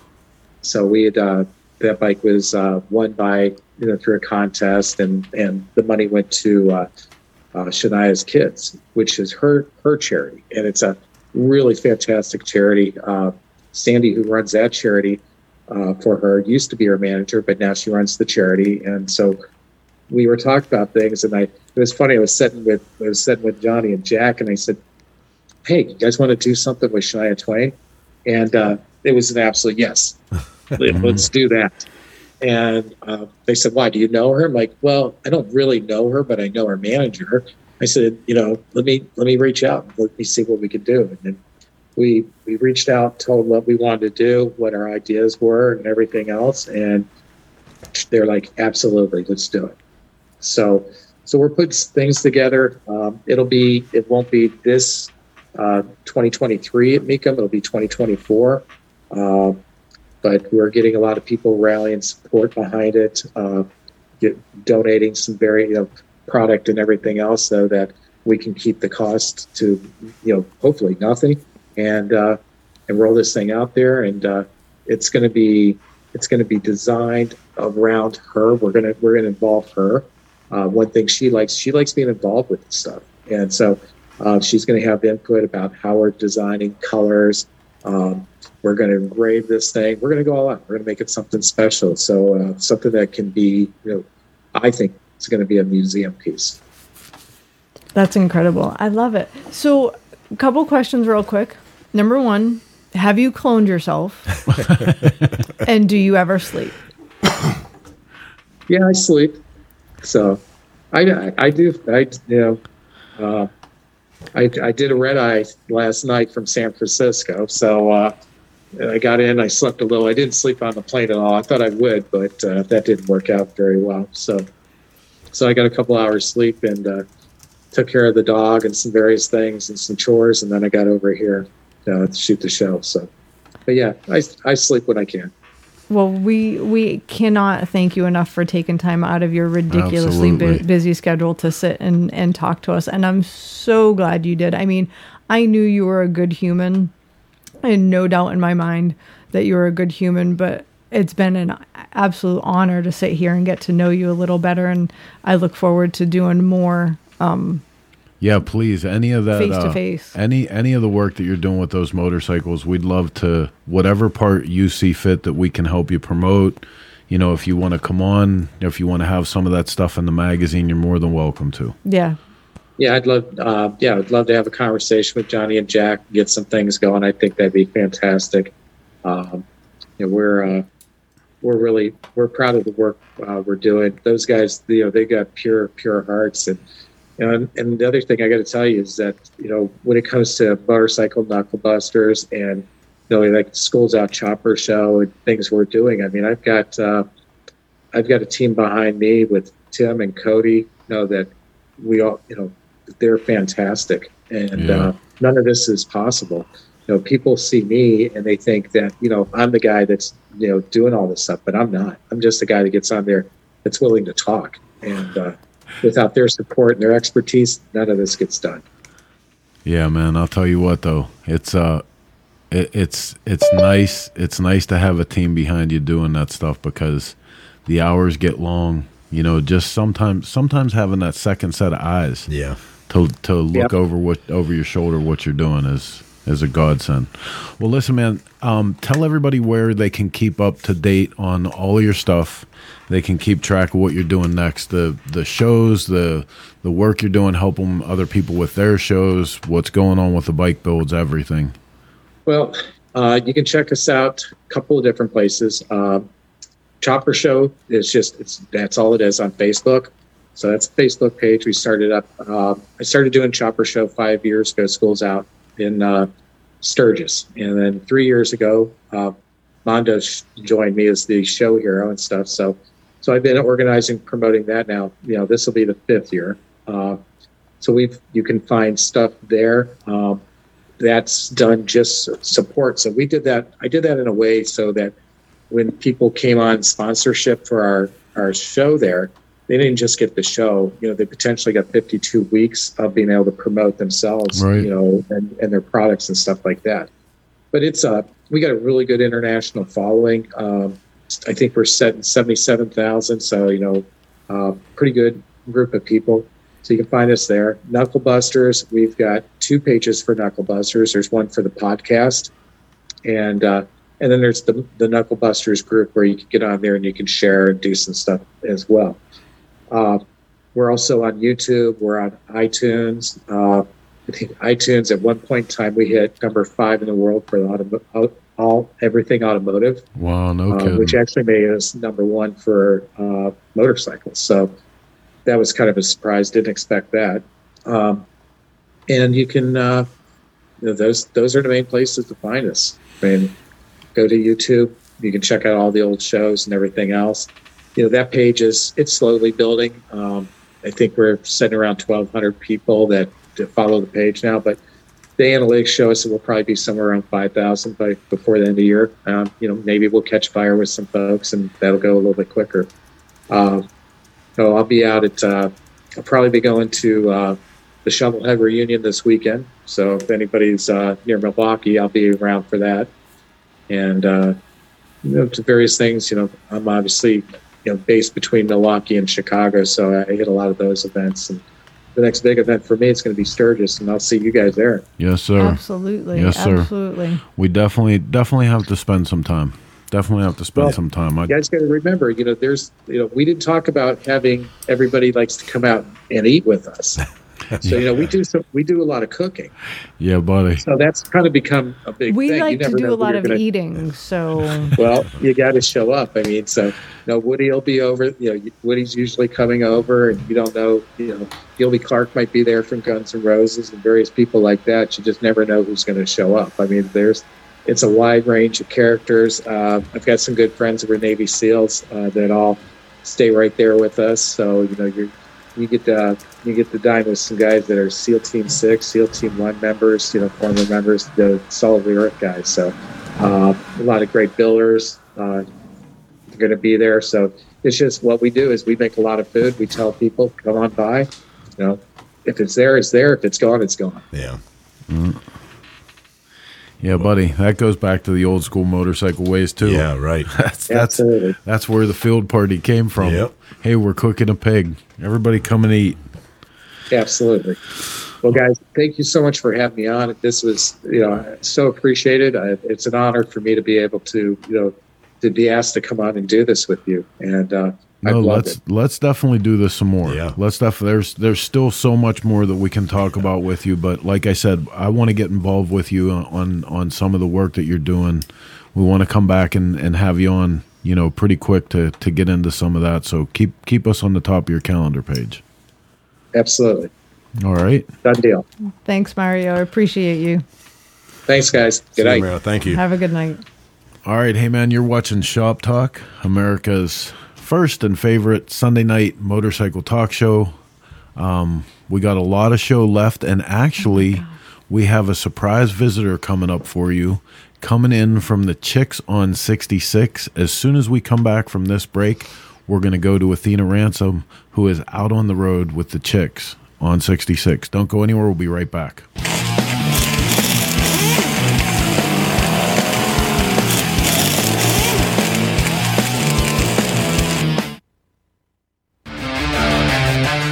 Hey, this is Chris and Heather with Smokeout. Smokeout is going back to Salisbury, the original Rowan County Fairgrounds. The reason why we signed on after two decades of this event going on and seeing two generations of chopper jockeys come out of it, we wanted to be here for another generation. We're having a thing called the Legacy Invitational. Let's ask some of the, the smoke out OGs, guys like Paul Cox, Billy Lane, Jeff Cochran, Donnie Steve. Broyles, Donnie Luce, Pat Patterson. Bill Dodd to come in and set up. And we've also assigned them the task of inviting a legacy builder, either newer builder or someone that's new to Smokeout to bring in as their legacy. From what I understand, the people made this event. Yeah. Like you guys made this event, and that's what we want to bring back. Um, Smokeout's back. We're going back a few steps. Rowan County Fairgrounds. Tell your friends Smokeout is going back to Salisbury. We'll see you in September of 22. you better get to work.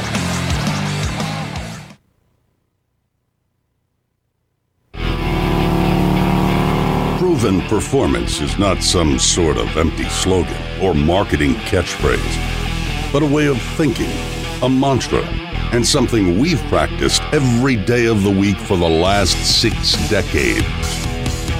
Designed, manufactured, and tested in the heartland of America.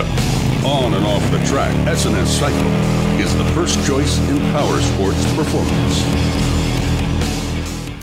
All right, hey, welcome back to the Dennis Kirk Motorcycle Studio. You are watching Shop Talk going into our second part of the show. I'm Chris with Cycle Source Magazine, your host here on Shop Talk, 50 floors below the street level.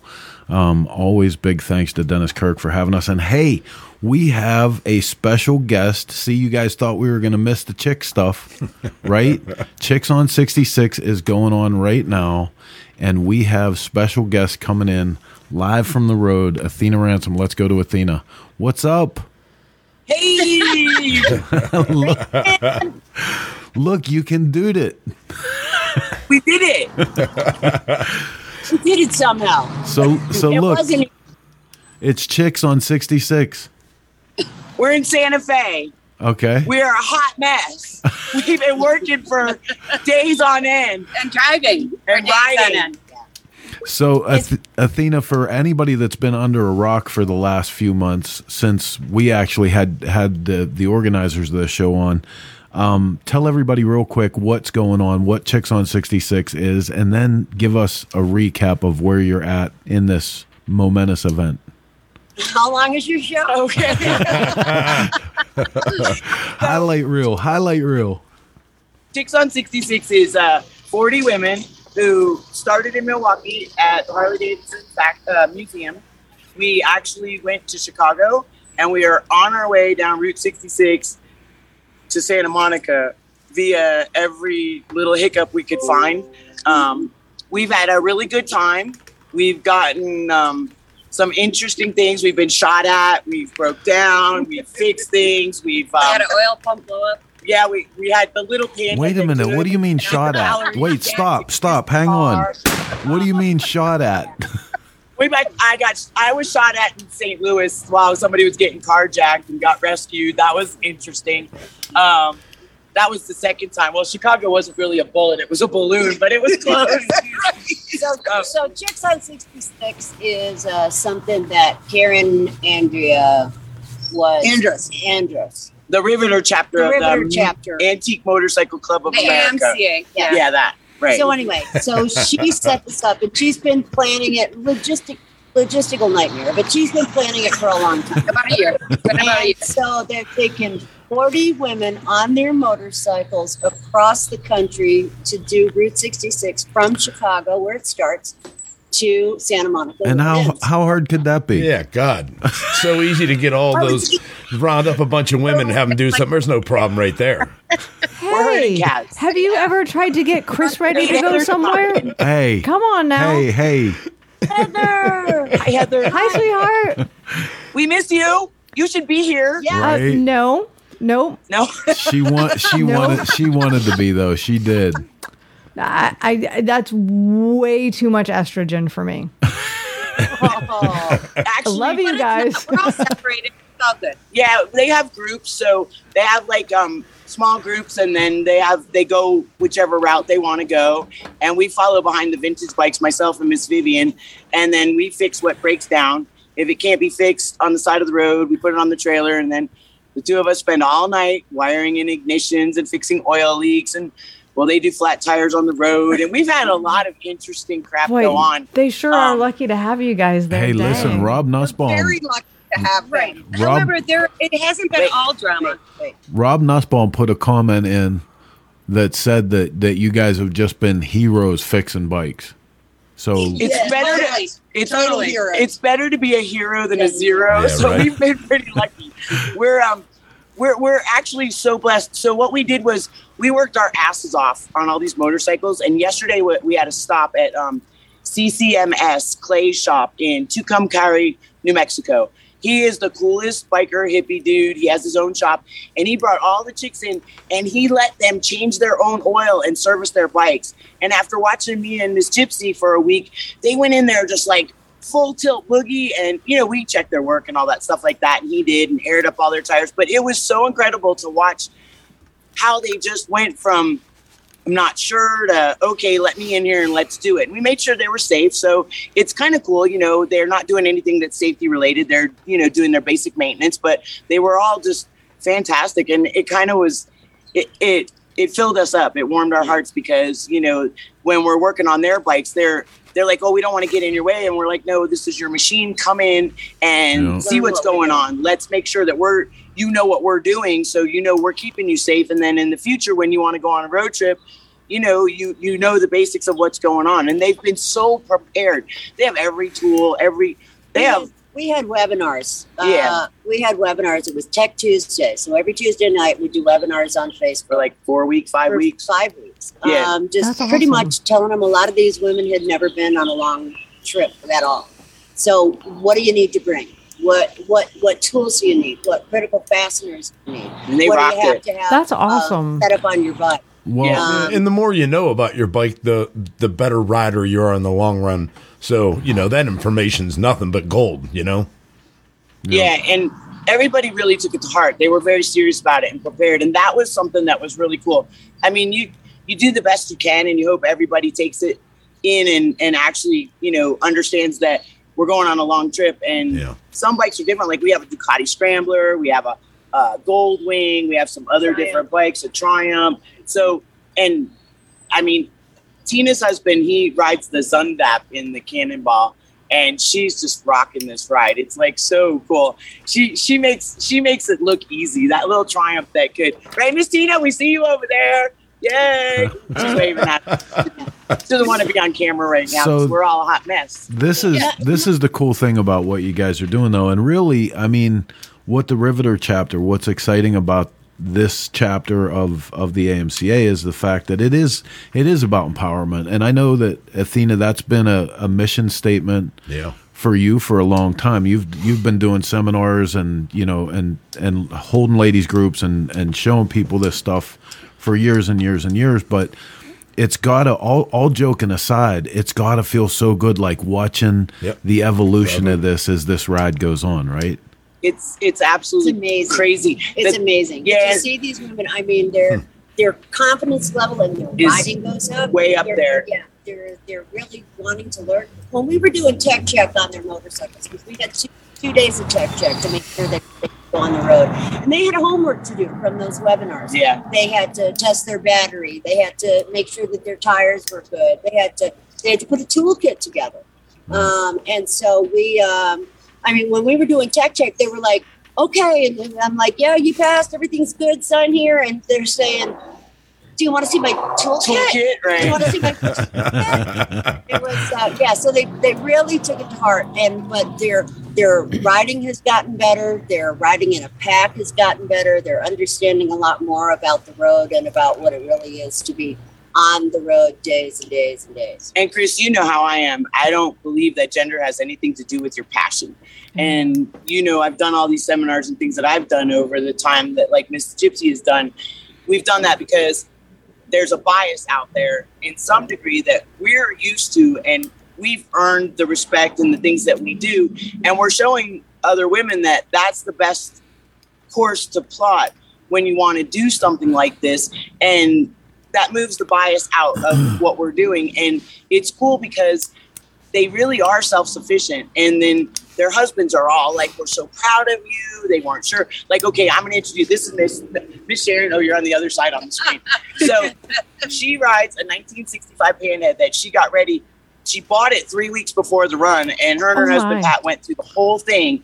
And she has this panhead is the little panhead that could i swear it's absolutely crazy. But she has become one of the cool kids club. She's in it. you. we're getting tattoos Yeah. our little panhead tattoos. I'm gonna get a panhead so if 22 to anybody's got one 25 is the spark plug. count. on a point panhead 22 to 25 and then Danielle, she's riding an 883 sports Sportster across country and this girl is rocking God it like bless. business. Today she's That's leading the pack and they have their little packs and they're tight and right. They're riding wheel to wheel. They got all the stuff when it's time to file off and do their thing. So they paid so much attention and they're building lifetime friendships. I mean with Yeah. people that you would never expect. Like like Yeah, we're we're we're the, we're the odd team. It's it's kind of cool, but it's really super cool, and it, it fills my heart up. I mean, I'm not going to start gushing crying because I have no tissue because you all know I'm a crier. But it's cool. The oldest rider, she's 82. 82 years old. Wow. Betsy, Betsy. She's a great And I'll rider. tell you She's what, a great rider. She has knocked it out of the park every single day. That's awesome. And it's pretty amazing. and still elegant every And morning. Every morning, completely put yeah. together. Yeah. 112 degree uh, heat index. Except And- for today. Yeah, except for today. Yeah, we're in Santa Fe. It's like 58 degrees, and we're all like, "Boo, boo, boo, turn the heat off." Well, it's cool. We, uh, I've been noticing you. You posted some stuff that you were going to be going to do this, and for the those of us that know you, dude, you are so in your element right now, Athena. It's freaking fantastic. That's awesome. So it's cool that you can be there and be a part of helping all these other people. You know, try and get their feet wet into this. I mean, I love you to death. I think it's fantastic that you're doing this, not only because it's something you enjoy, but you're giving other people the opportunity to feel the life that we've all lived all these years. It's it's pretty cool. Very well said, I Mark. love you all for that. And I am so fortunate too because when they asked me to do this, I said, you know, that's really cool, but I'm going to need a partner in crime. And so my ride or die is always Miss Gypsy. Like, we have just been, we've, we'll just bust out laughing at the stupidest shit. We're in the middle of fixing a motorcycle, and most people get pissed off and be like, I just don't even want it. We're just like, You can't okay. even make this And you shit can't up. make this shit up. It's really, you can't. It's Hey, crazy. this is this is the great thing though. A minute ago, you said about how uh, gender gender has nothing to do with your nothing passion, to do with it. but knowing you and knowing Gypsy also. Part of both of you receiving the respect that you do as women on the road for Right. for your lives is the fact that gender is not an excuse either, It- that's and what I was you say. you hold the other women around you accountable to that same standard. right. Both of you. Yep. Yes, we do. Well, you have no idea how wonderful that sounds. it does. And that's, especially coming from you. and you guys you guys really you, you putting a spotlight on it and having us on the show today really Yeah. was something cool that everybody's looking forward to they're probably all in their rooms watching now Right. so it's like you want to be on camera they're like yeah i know we'll watch it Well, you know, one thing one thing that I've said for a long time, and like I always hear this: all all women this, all all women that. Like to me, a rider's a rider. I don't care who you are, a Amen. woman or not. So for you know, for all you girls that are actually there riding right now, just keep keep going, man. Just keep running. Don't worry about if you're a woman or not. That gender Yeah. thing has nothing to do with that motorcycle. It doesn't care who you are. A- Ashley Woodford just said the bike doesn't know if you're male or female. Right, And exactly. Rob Nussbaum said there's no crying in baseball. he, he also wants to know how Cindy Messmer is doing. cindy is doing fantastic um we thought yesterday maybe we were having an issue but it turned out that we needed a slight adjustment so that was super cool and um cool. It she's rocking that bandit i mean she's she's part of the crew Oh yeah. And then we have Photo bomber. dude. He's driving the truck though. He's not allowed. He's to the drive grim sweeper, he's right? A bang up job. He um, Jason. He's in the man band. He's in the man band. Ah, that's great. Him and Jose. And, um, yeah. So and it's been it's been extremely cool. Like it it's it's really um I, I don't I don't like the word empowering. I mean it, it's fulfilling and it's it's a very gracious time in my life for me to look around and say, wow, like I actually can say I, that I've touched a part of these women's lives. Absolutely. Like Miss Gypsy has done the same, and it's to have the friendships, and you know they come to you at the end of the night, and like this one here, what she's incredible because she's had some whoop de doos, and in the beginning she wasn't sure, and now she's just right in there, and she's not afraid to just say, okay, I can do this. What do you need me to do? Can I help you? Um, we did a handlebar job. Where we were in. Uh, I don't know. Let's see. it was somewhere a couple nights ago. No, a couple nights ago. We had all these bikes underneath the canopy of this hotel and the lights. Oh, and wow. I'm doing a wiring job on handlebars because all the connectors came apart. We had to find that. Gypsy's adjusting all the chains. I can't remember what state. Oklahoma. Oklahoma. That's just its own. That's yeah. its own ball of But see, there. dude, that Love like that's the that's but- the thing, right? It do, it doesn't matter. It doesn't matter what Where you, you did. are, it doesn't yeah. matter where you are. It doesn't matter the things that you saw. I mean, they matter, but Yeah. they're superficial incidentals to the to what you you're really doing big is picture. is spending time. You're spending that time. You'll have that forever. You know, we just had Mario Krim on, and we were talking about how what's really behind us. It's not it's not the buying and selling. The you know, wow, it's a panhead. Wow, it's a knucklehead. It's the living. It's yeah, it's the living. Like it's it's living life. People don't get that part of it. They don't get that part of motorcycling. and we we're living on the road and it's kind of cool because like everybody has a different take on it and when they break up uh, in their little groups and at the end of the day we get to the hotel and everybody's got a story everybody's got a part of an adventure and then at the hotel we have our own adventures and then we yeah, we're not allowed to tell those stories on camera Come on. So unfortunately, most of the adventures that Athena and I have had are have, have involved lots of tools and grease. and so we've i think not last last night we only worked till midnight. The night before we were we were 4 a.m. 4:30 and we got up at 7 to make sure she was on the road went back to sleep for an hour and then we had to get up and go. So You and yesterday was our day off so we only had to work till 11 we took a day off. So Athena, you that was said cool though. Athena, you said you don't like the word empowering, but that's exactly what you're doing. You are you are helping oh, One of the girls is coming back. Sorry, Heather. you are Sorry, helping go these people find the confidence to do something that they probably never would have thought they could do. And now, at once this is over, I have a feeling that a lot of them are going to be out adventuring Yeah. and Yeah. and pushing themselves a little bit further than they ever have. So empowering in this case It's- is actually the absolutely the perfect word. word Yeah. For what this journey is doing for the 40 women. And i have to even believe for you and gypsy too. Like you are getting as much as you're giving to these women because The do justice. you know so and i have to say i was just really joking at the beginning when i said no too much estrogen. I would have loved to have been there.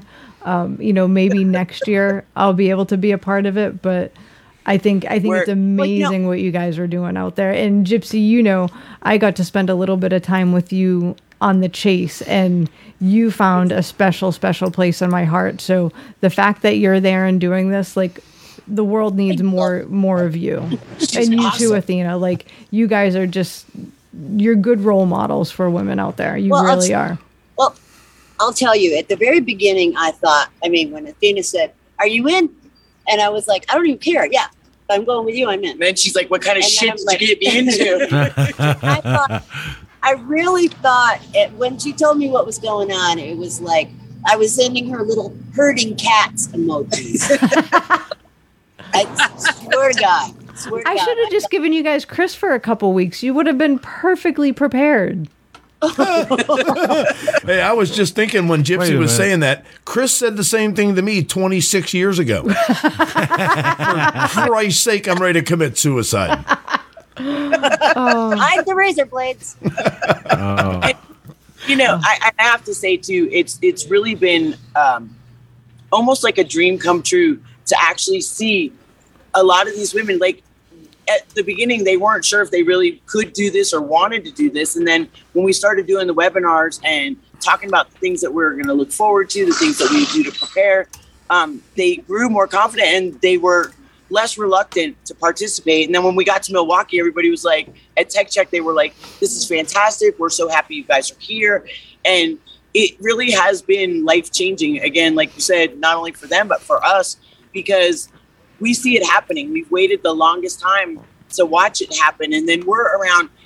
I mean, we've made lifetime relationships. These girls are amazing. And to see them just go and they don't care. They don't care.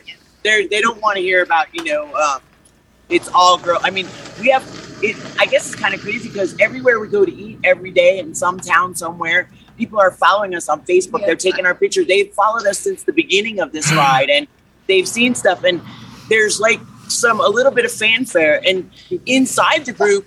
There's our own kind of fanfare. You know, we laugh and joke about the guys in the man band. We do everything we can to cause issues for them.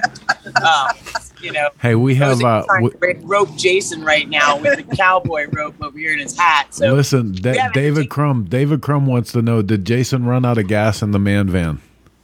This is this is this is chronic behavior. if, if he did, we're not privy to that information. Maybe Jason runs told out of gas everywhere. yep. And sometimes more than once in a day. Busted.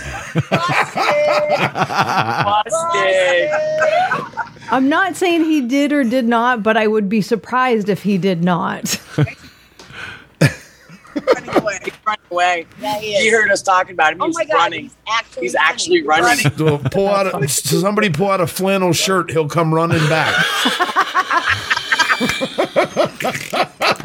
wow, you guys know him well. He, he is Awesome. he's one of the standing members of the flannel mafia. So yeah. Oh. That's funny. And Cris Sommer Simmons is back. Yeah. He started to run with us, and it got so hot that we're Ryan. Come on, Ryan. We're on. We're on shop talk. We're, oh, here So- comes Chris Summerson now.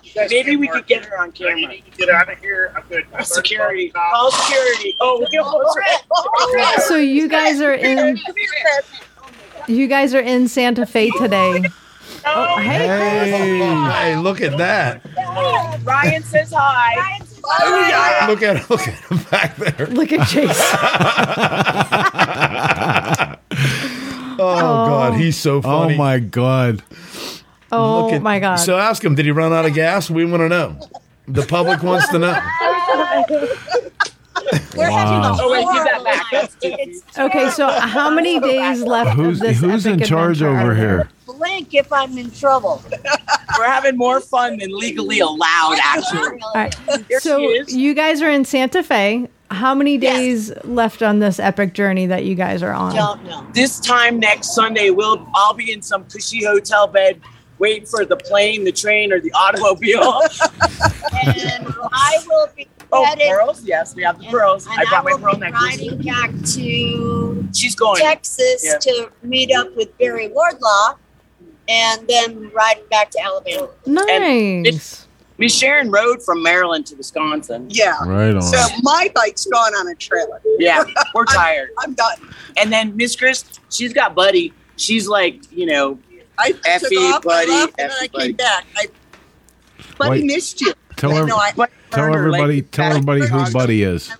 Tell the truth. Yeah, it was- it was- I had a burn this long on my leg. from, Uh, Chicago was traffic. it was a it was a bad route into Chicago, but we we kind of we had to push a reset button, and that was where we got to share our experience of being riders and living on the road and how we get in and out to places. So Okay, was- take that- take take a second and have Chris tell everybody who Buddy is. oh yeah, tell everybody Oh, who Buddy is. yeah. Buddy, 1934 Harley Davidson. VD. He's a VD. He- His name is Buddy because he used to belong to Bud Ekins. And the joke is I got VD from Bud Ekins. and it's better. So Buddy was on the trailer, and Miss Gypsy decided to start sending texts to mom from Buddy. So Oh my Buddy's gosh. been at the strip club. He's gotten a tattoo. Um, he's got us us two weird women following him around. Um, Velma's on the trailer up his ass, but he really just wants to hook up with her and Oh have some alone time. We'll keep getting on the trailer like And Karen's have- bike. And and Velma is uh is Jason's uh, 34 Jason's VL. 34 VL, Yeah, which is a girl bike. which is a girl bike. boy bike. So, So I yeah, mean, yeah. What else did he do? He's been he's been strip club, tattoo. Oh, I Oh, we took hear him. about Yeah, we took him to a strip club. we're planning to go to Guadalajara. And, Guadalajara. and he said, "Mom, maybe we can bring you too." yeah, I was gonna, Oh and then she writes God. back, "Dear buddy, I'll see you in Santa Fe. It's okay." His last text to her was, um, "Mom, I miss you, and your taste in friends is really bad." So listen, can we uh can we schedule can we schedule time in a few more days to get back with you guys again and get another quick update? yeah, like Wednesday, right? Yeah, let's do let's do something either either Wednesday or Thursday. Okay. Prob- probably Send the link. We'll do it. probably Wednesday.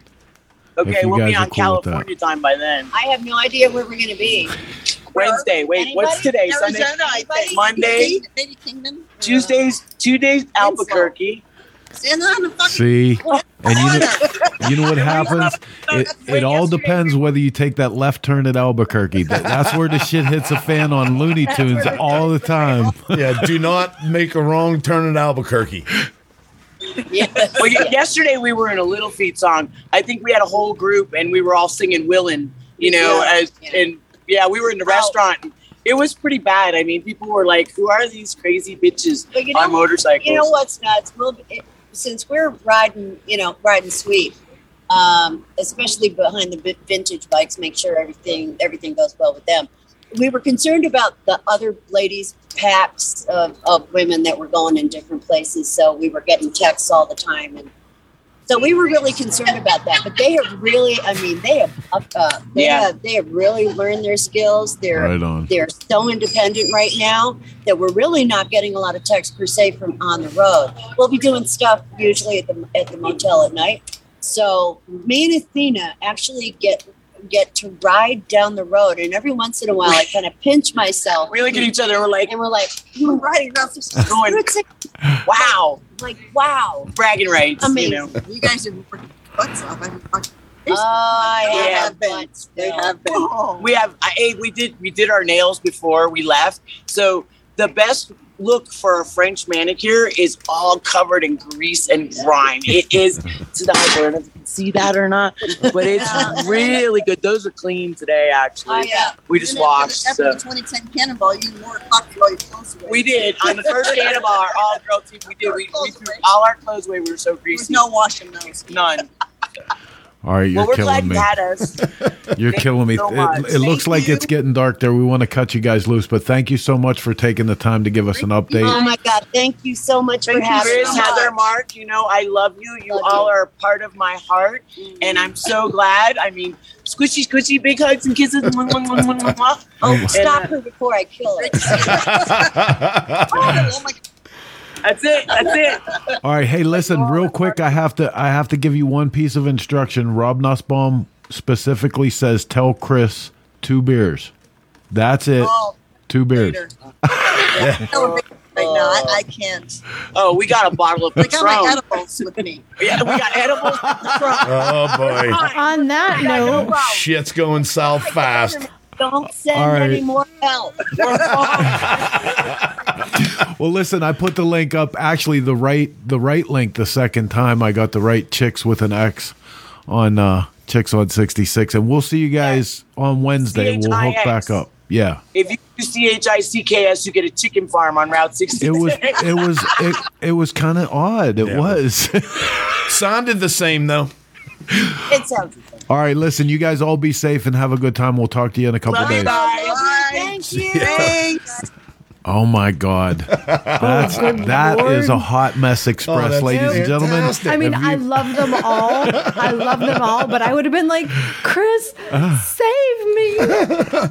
Save me, Chris. all right, hey man, we got uh we got some stuff to cut through here real quick. Ser- there's Lo- more? yeah, there is But lots wait, of show tonight. there's more. We're gonna go to a product real quick, and then we're gonna hit a quick tech tip, and we're gonna come Oh. back and wrap this shit up. So really? stick around. It's past my bedtime. You're watching Shop I Talk. might melt. Listen, hey, you're watching Shop Talk. Whatever. The product spotlight is brought to you by Drag Specialties, the world's largest distributor of aftermarket accessories. Hey, this is Chris with Cycle Source Magazine, Grease and Gears TV, and this is your product spotlight. Today's spotlight, we're going to take a look at the Wyatt Gatling Chrome Upsweep Megaphone pipes. Uh, a lot of you guys from the chopper world will know that we call these cocktail shakers because of their shape. It's a great, easy way to give your bike a custom look. These ones come with embossed flaps on the end. That's kind of nice. The whole thing slips on easily to your inch and three quarter exhaust. Comes with the mounting straps, everything you need. Check them out today at denniskirk.com. Tell them the guys from Grease and Gears Garage sent you. Motorcycle camping. It can be tons of fun, but let me share with you a few hacks and things that can make or break your trip.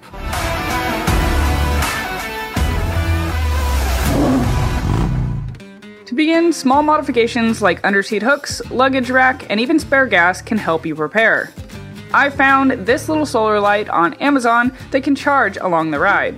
Maybe not traditional, but I love Velcro as it creates extra reusable straps to hold small items or large bags in place while you adjust your luggage straps.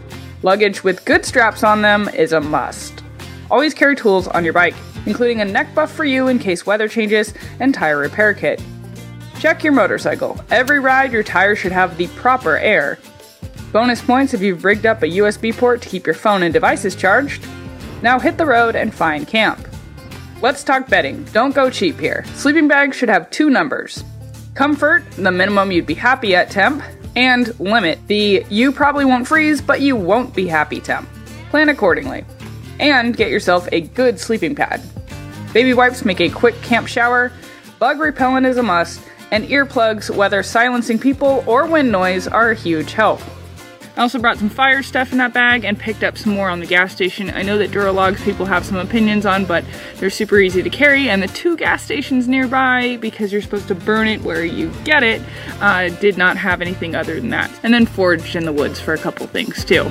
Don't go around breaking things off of trees, and just respect the area that you're in. Again, I can use that USB port to charge my Bluetooth in my helmet and break out the solar light. Neck buff, jack of all trades, good on the bike, good off the bike. All of the layers. The cheap move with motorcycles since they're filled with gasoline. Boom, gas. Why worry about lighter fluid? And the next day, pack it up and keep traveling.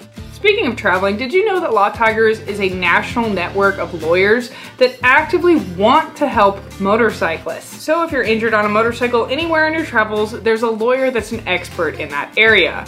More information in the description below. Give us a follow, and I will see you in the next one. All right, hey man, welcome back to Dennis Kirk studio. You're watching Shop Talk. Thanks to Alyssa and everyone over at Law Tigers for the quick tip on motorcycle camping. Um, man, the show is running on and on tonight. Heather's giving me the the we're going late signal. So You- Do you know mostly why? why? Because the one trait that I got from my father that I wish I hadn't was this. Do you know how hot it is in my office? I look like Rudolph. I thought you were you were doing that because you know I have to get up no, at five in it the is It is so hot that my nose Yeah. is on fire. I, mean, I thought it was all because you knew I had to get up early and work a long day tomorrow, but no, No, no, fine. my, I'm puffy. I'm puffy. no, it's, time so to go. red. It's so hot. I'm like dying up here. I I'm got, I dying. got, I got nothing today. Nothing. So no love for Mark today. Let's I'm check sorry, this Mark. out. I do love you. Smoke out. A bunch of stuff going on on the website. If you haven't seen here lately, um, we are kicking ass. like we're and- making announcements left and right on that sucker. but listen, this is one of the most important things I have to put out there. We have the history of the smoke out is up on the site now, and dude, it's so great to read this. Like, you know, we lived a big part of it. Michael Lichter, thank you so much for the pictures because honestly, these guys were all so busy living this stuff that apparently nobody kept any pictures. Um, we were too drunk. But it's so great to go back and read this and and realize i mean you knew that it was it was a special thing but when you realize how much this event was responsible for you know the biker build offs the guinness book world record longest chopper mini bike racing with costumes flaming ramp jumps flaming burnouts poker chips and motorcycles like Wasn't the smoke out the first um, chopper prom too? it was Yeah, it was first chopper prom. So the history is there. It's something that was never never really done. Like you know, we're like working not on in all one piece. yeah, and we're gonna keep adding to it because obviously we didn't get everything in in one in one crack. So the uh, the smoke out faithful stick with us, and we'll keep adding to that. We're not gonna drag on through the events and stuff tonight. All of that you can find at Cycle Source Magazine at cyclesource.com. Click the little our- calendar. yeah, and and uh, you can get all that information. We're gonna try to pack it all into another show next week. And uh, for all of you guys, be safe. Keep an eye on the chicks on 66 because they're having a hell of a time out there. Oh, they're a handful and a half. Holy coming at ya. moly. And They're Mark, having a good time though. I wanted to tell you a special Happy Father's Day today. I know this was, I know this was a hard day, especially for you. Yeah, this And, is a uh, sucky one, but I thought about him a hundred times today too. yeah, it was a rough one. Miss you, Dad. Yes, sir. Yes, sir. You know what he'd say? Well, Yeah, what do what do I I know? know? You do what you want. What do I know? yes, he would.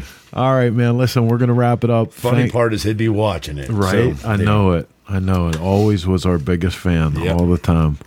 So listen, you guys stay safe until next week. Thanks for sharing your headspace with us, and uh, until we can figure out some more shit to bring to you here in the Dennis Kirk Motorcycle Studio next Sunday, same chopper time. Same chopper channel. Happy Father's Day, Felicia. Nothing bad there. That's a great show. We'd like to thank our sponsors for their continued support, and we hope you pay them a visit when you're in the market for great motorcycle parts, products, and events. S&S Cycle, Mikuni American, Baco Parts, The Broken Spoke Saloon, Twisted Tea, The Iron Horse Saloon, High Seas Rally, Twisted Choppers, Twin Power, Drag Specialties, Geico, Law Tigers, Tech Cycle, Feuling Parts, Lone Star Rally, Hijinks Apparel, Progressive Insurance, Spectro Oil, No School Choppers, Motion Pro Tools.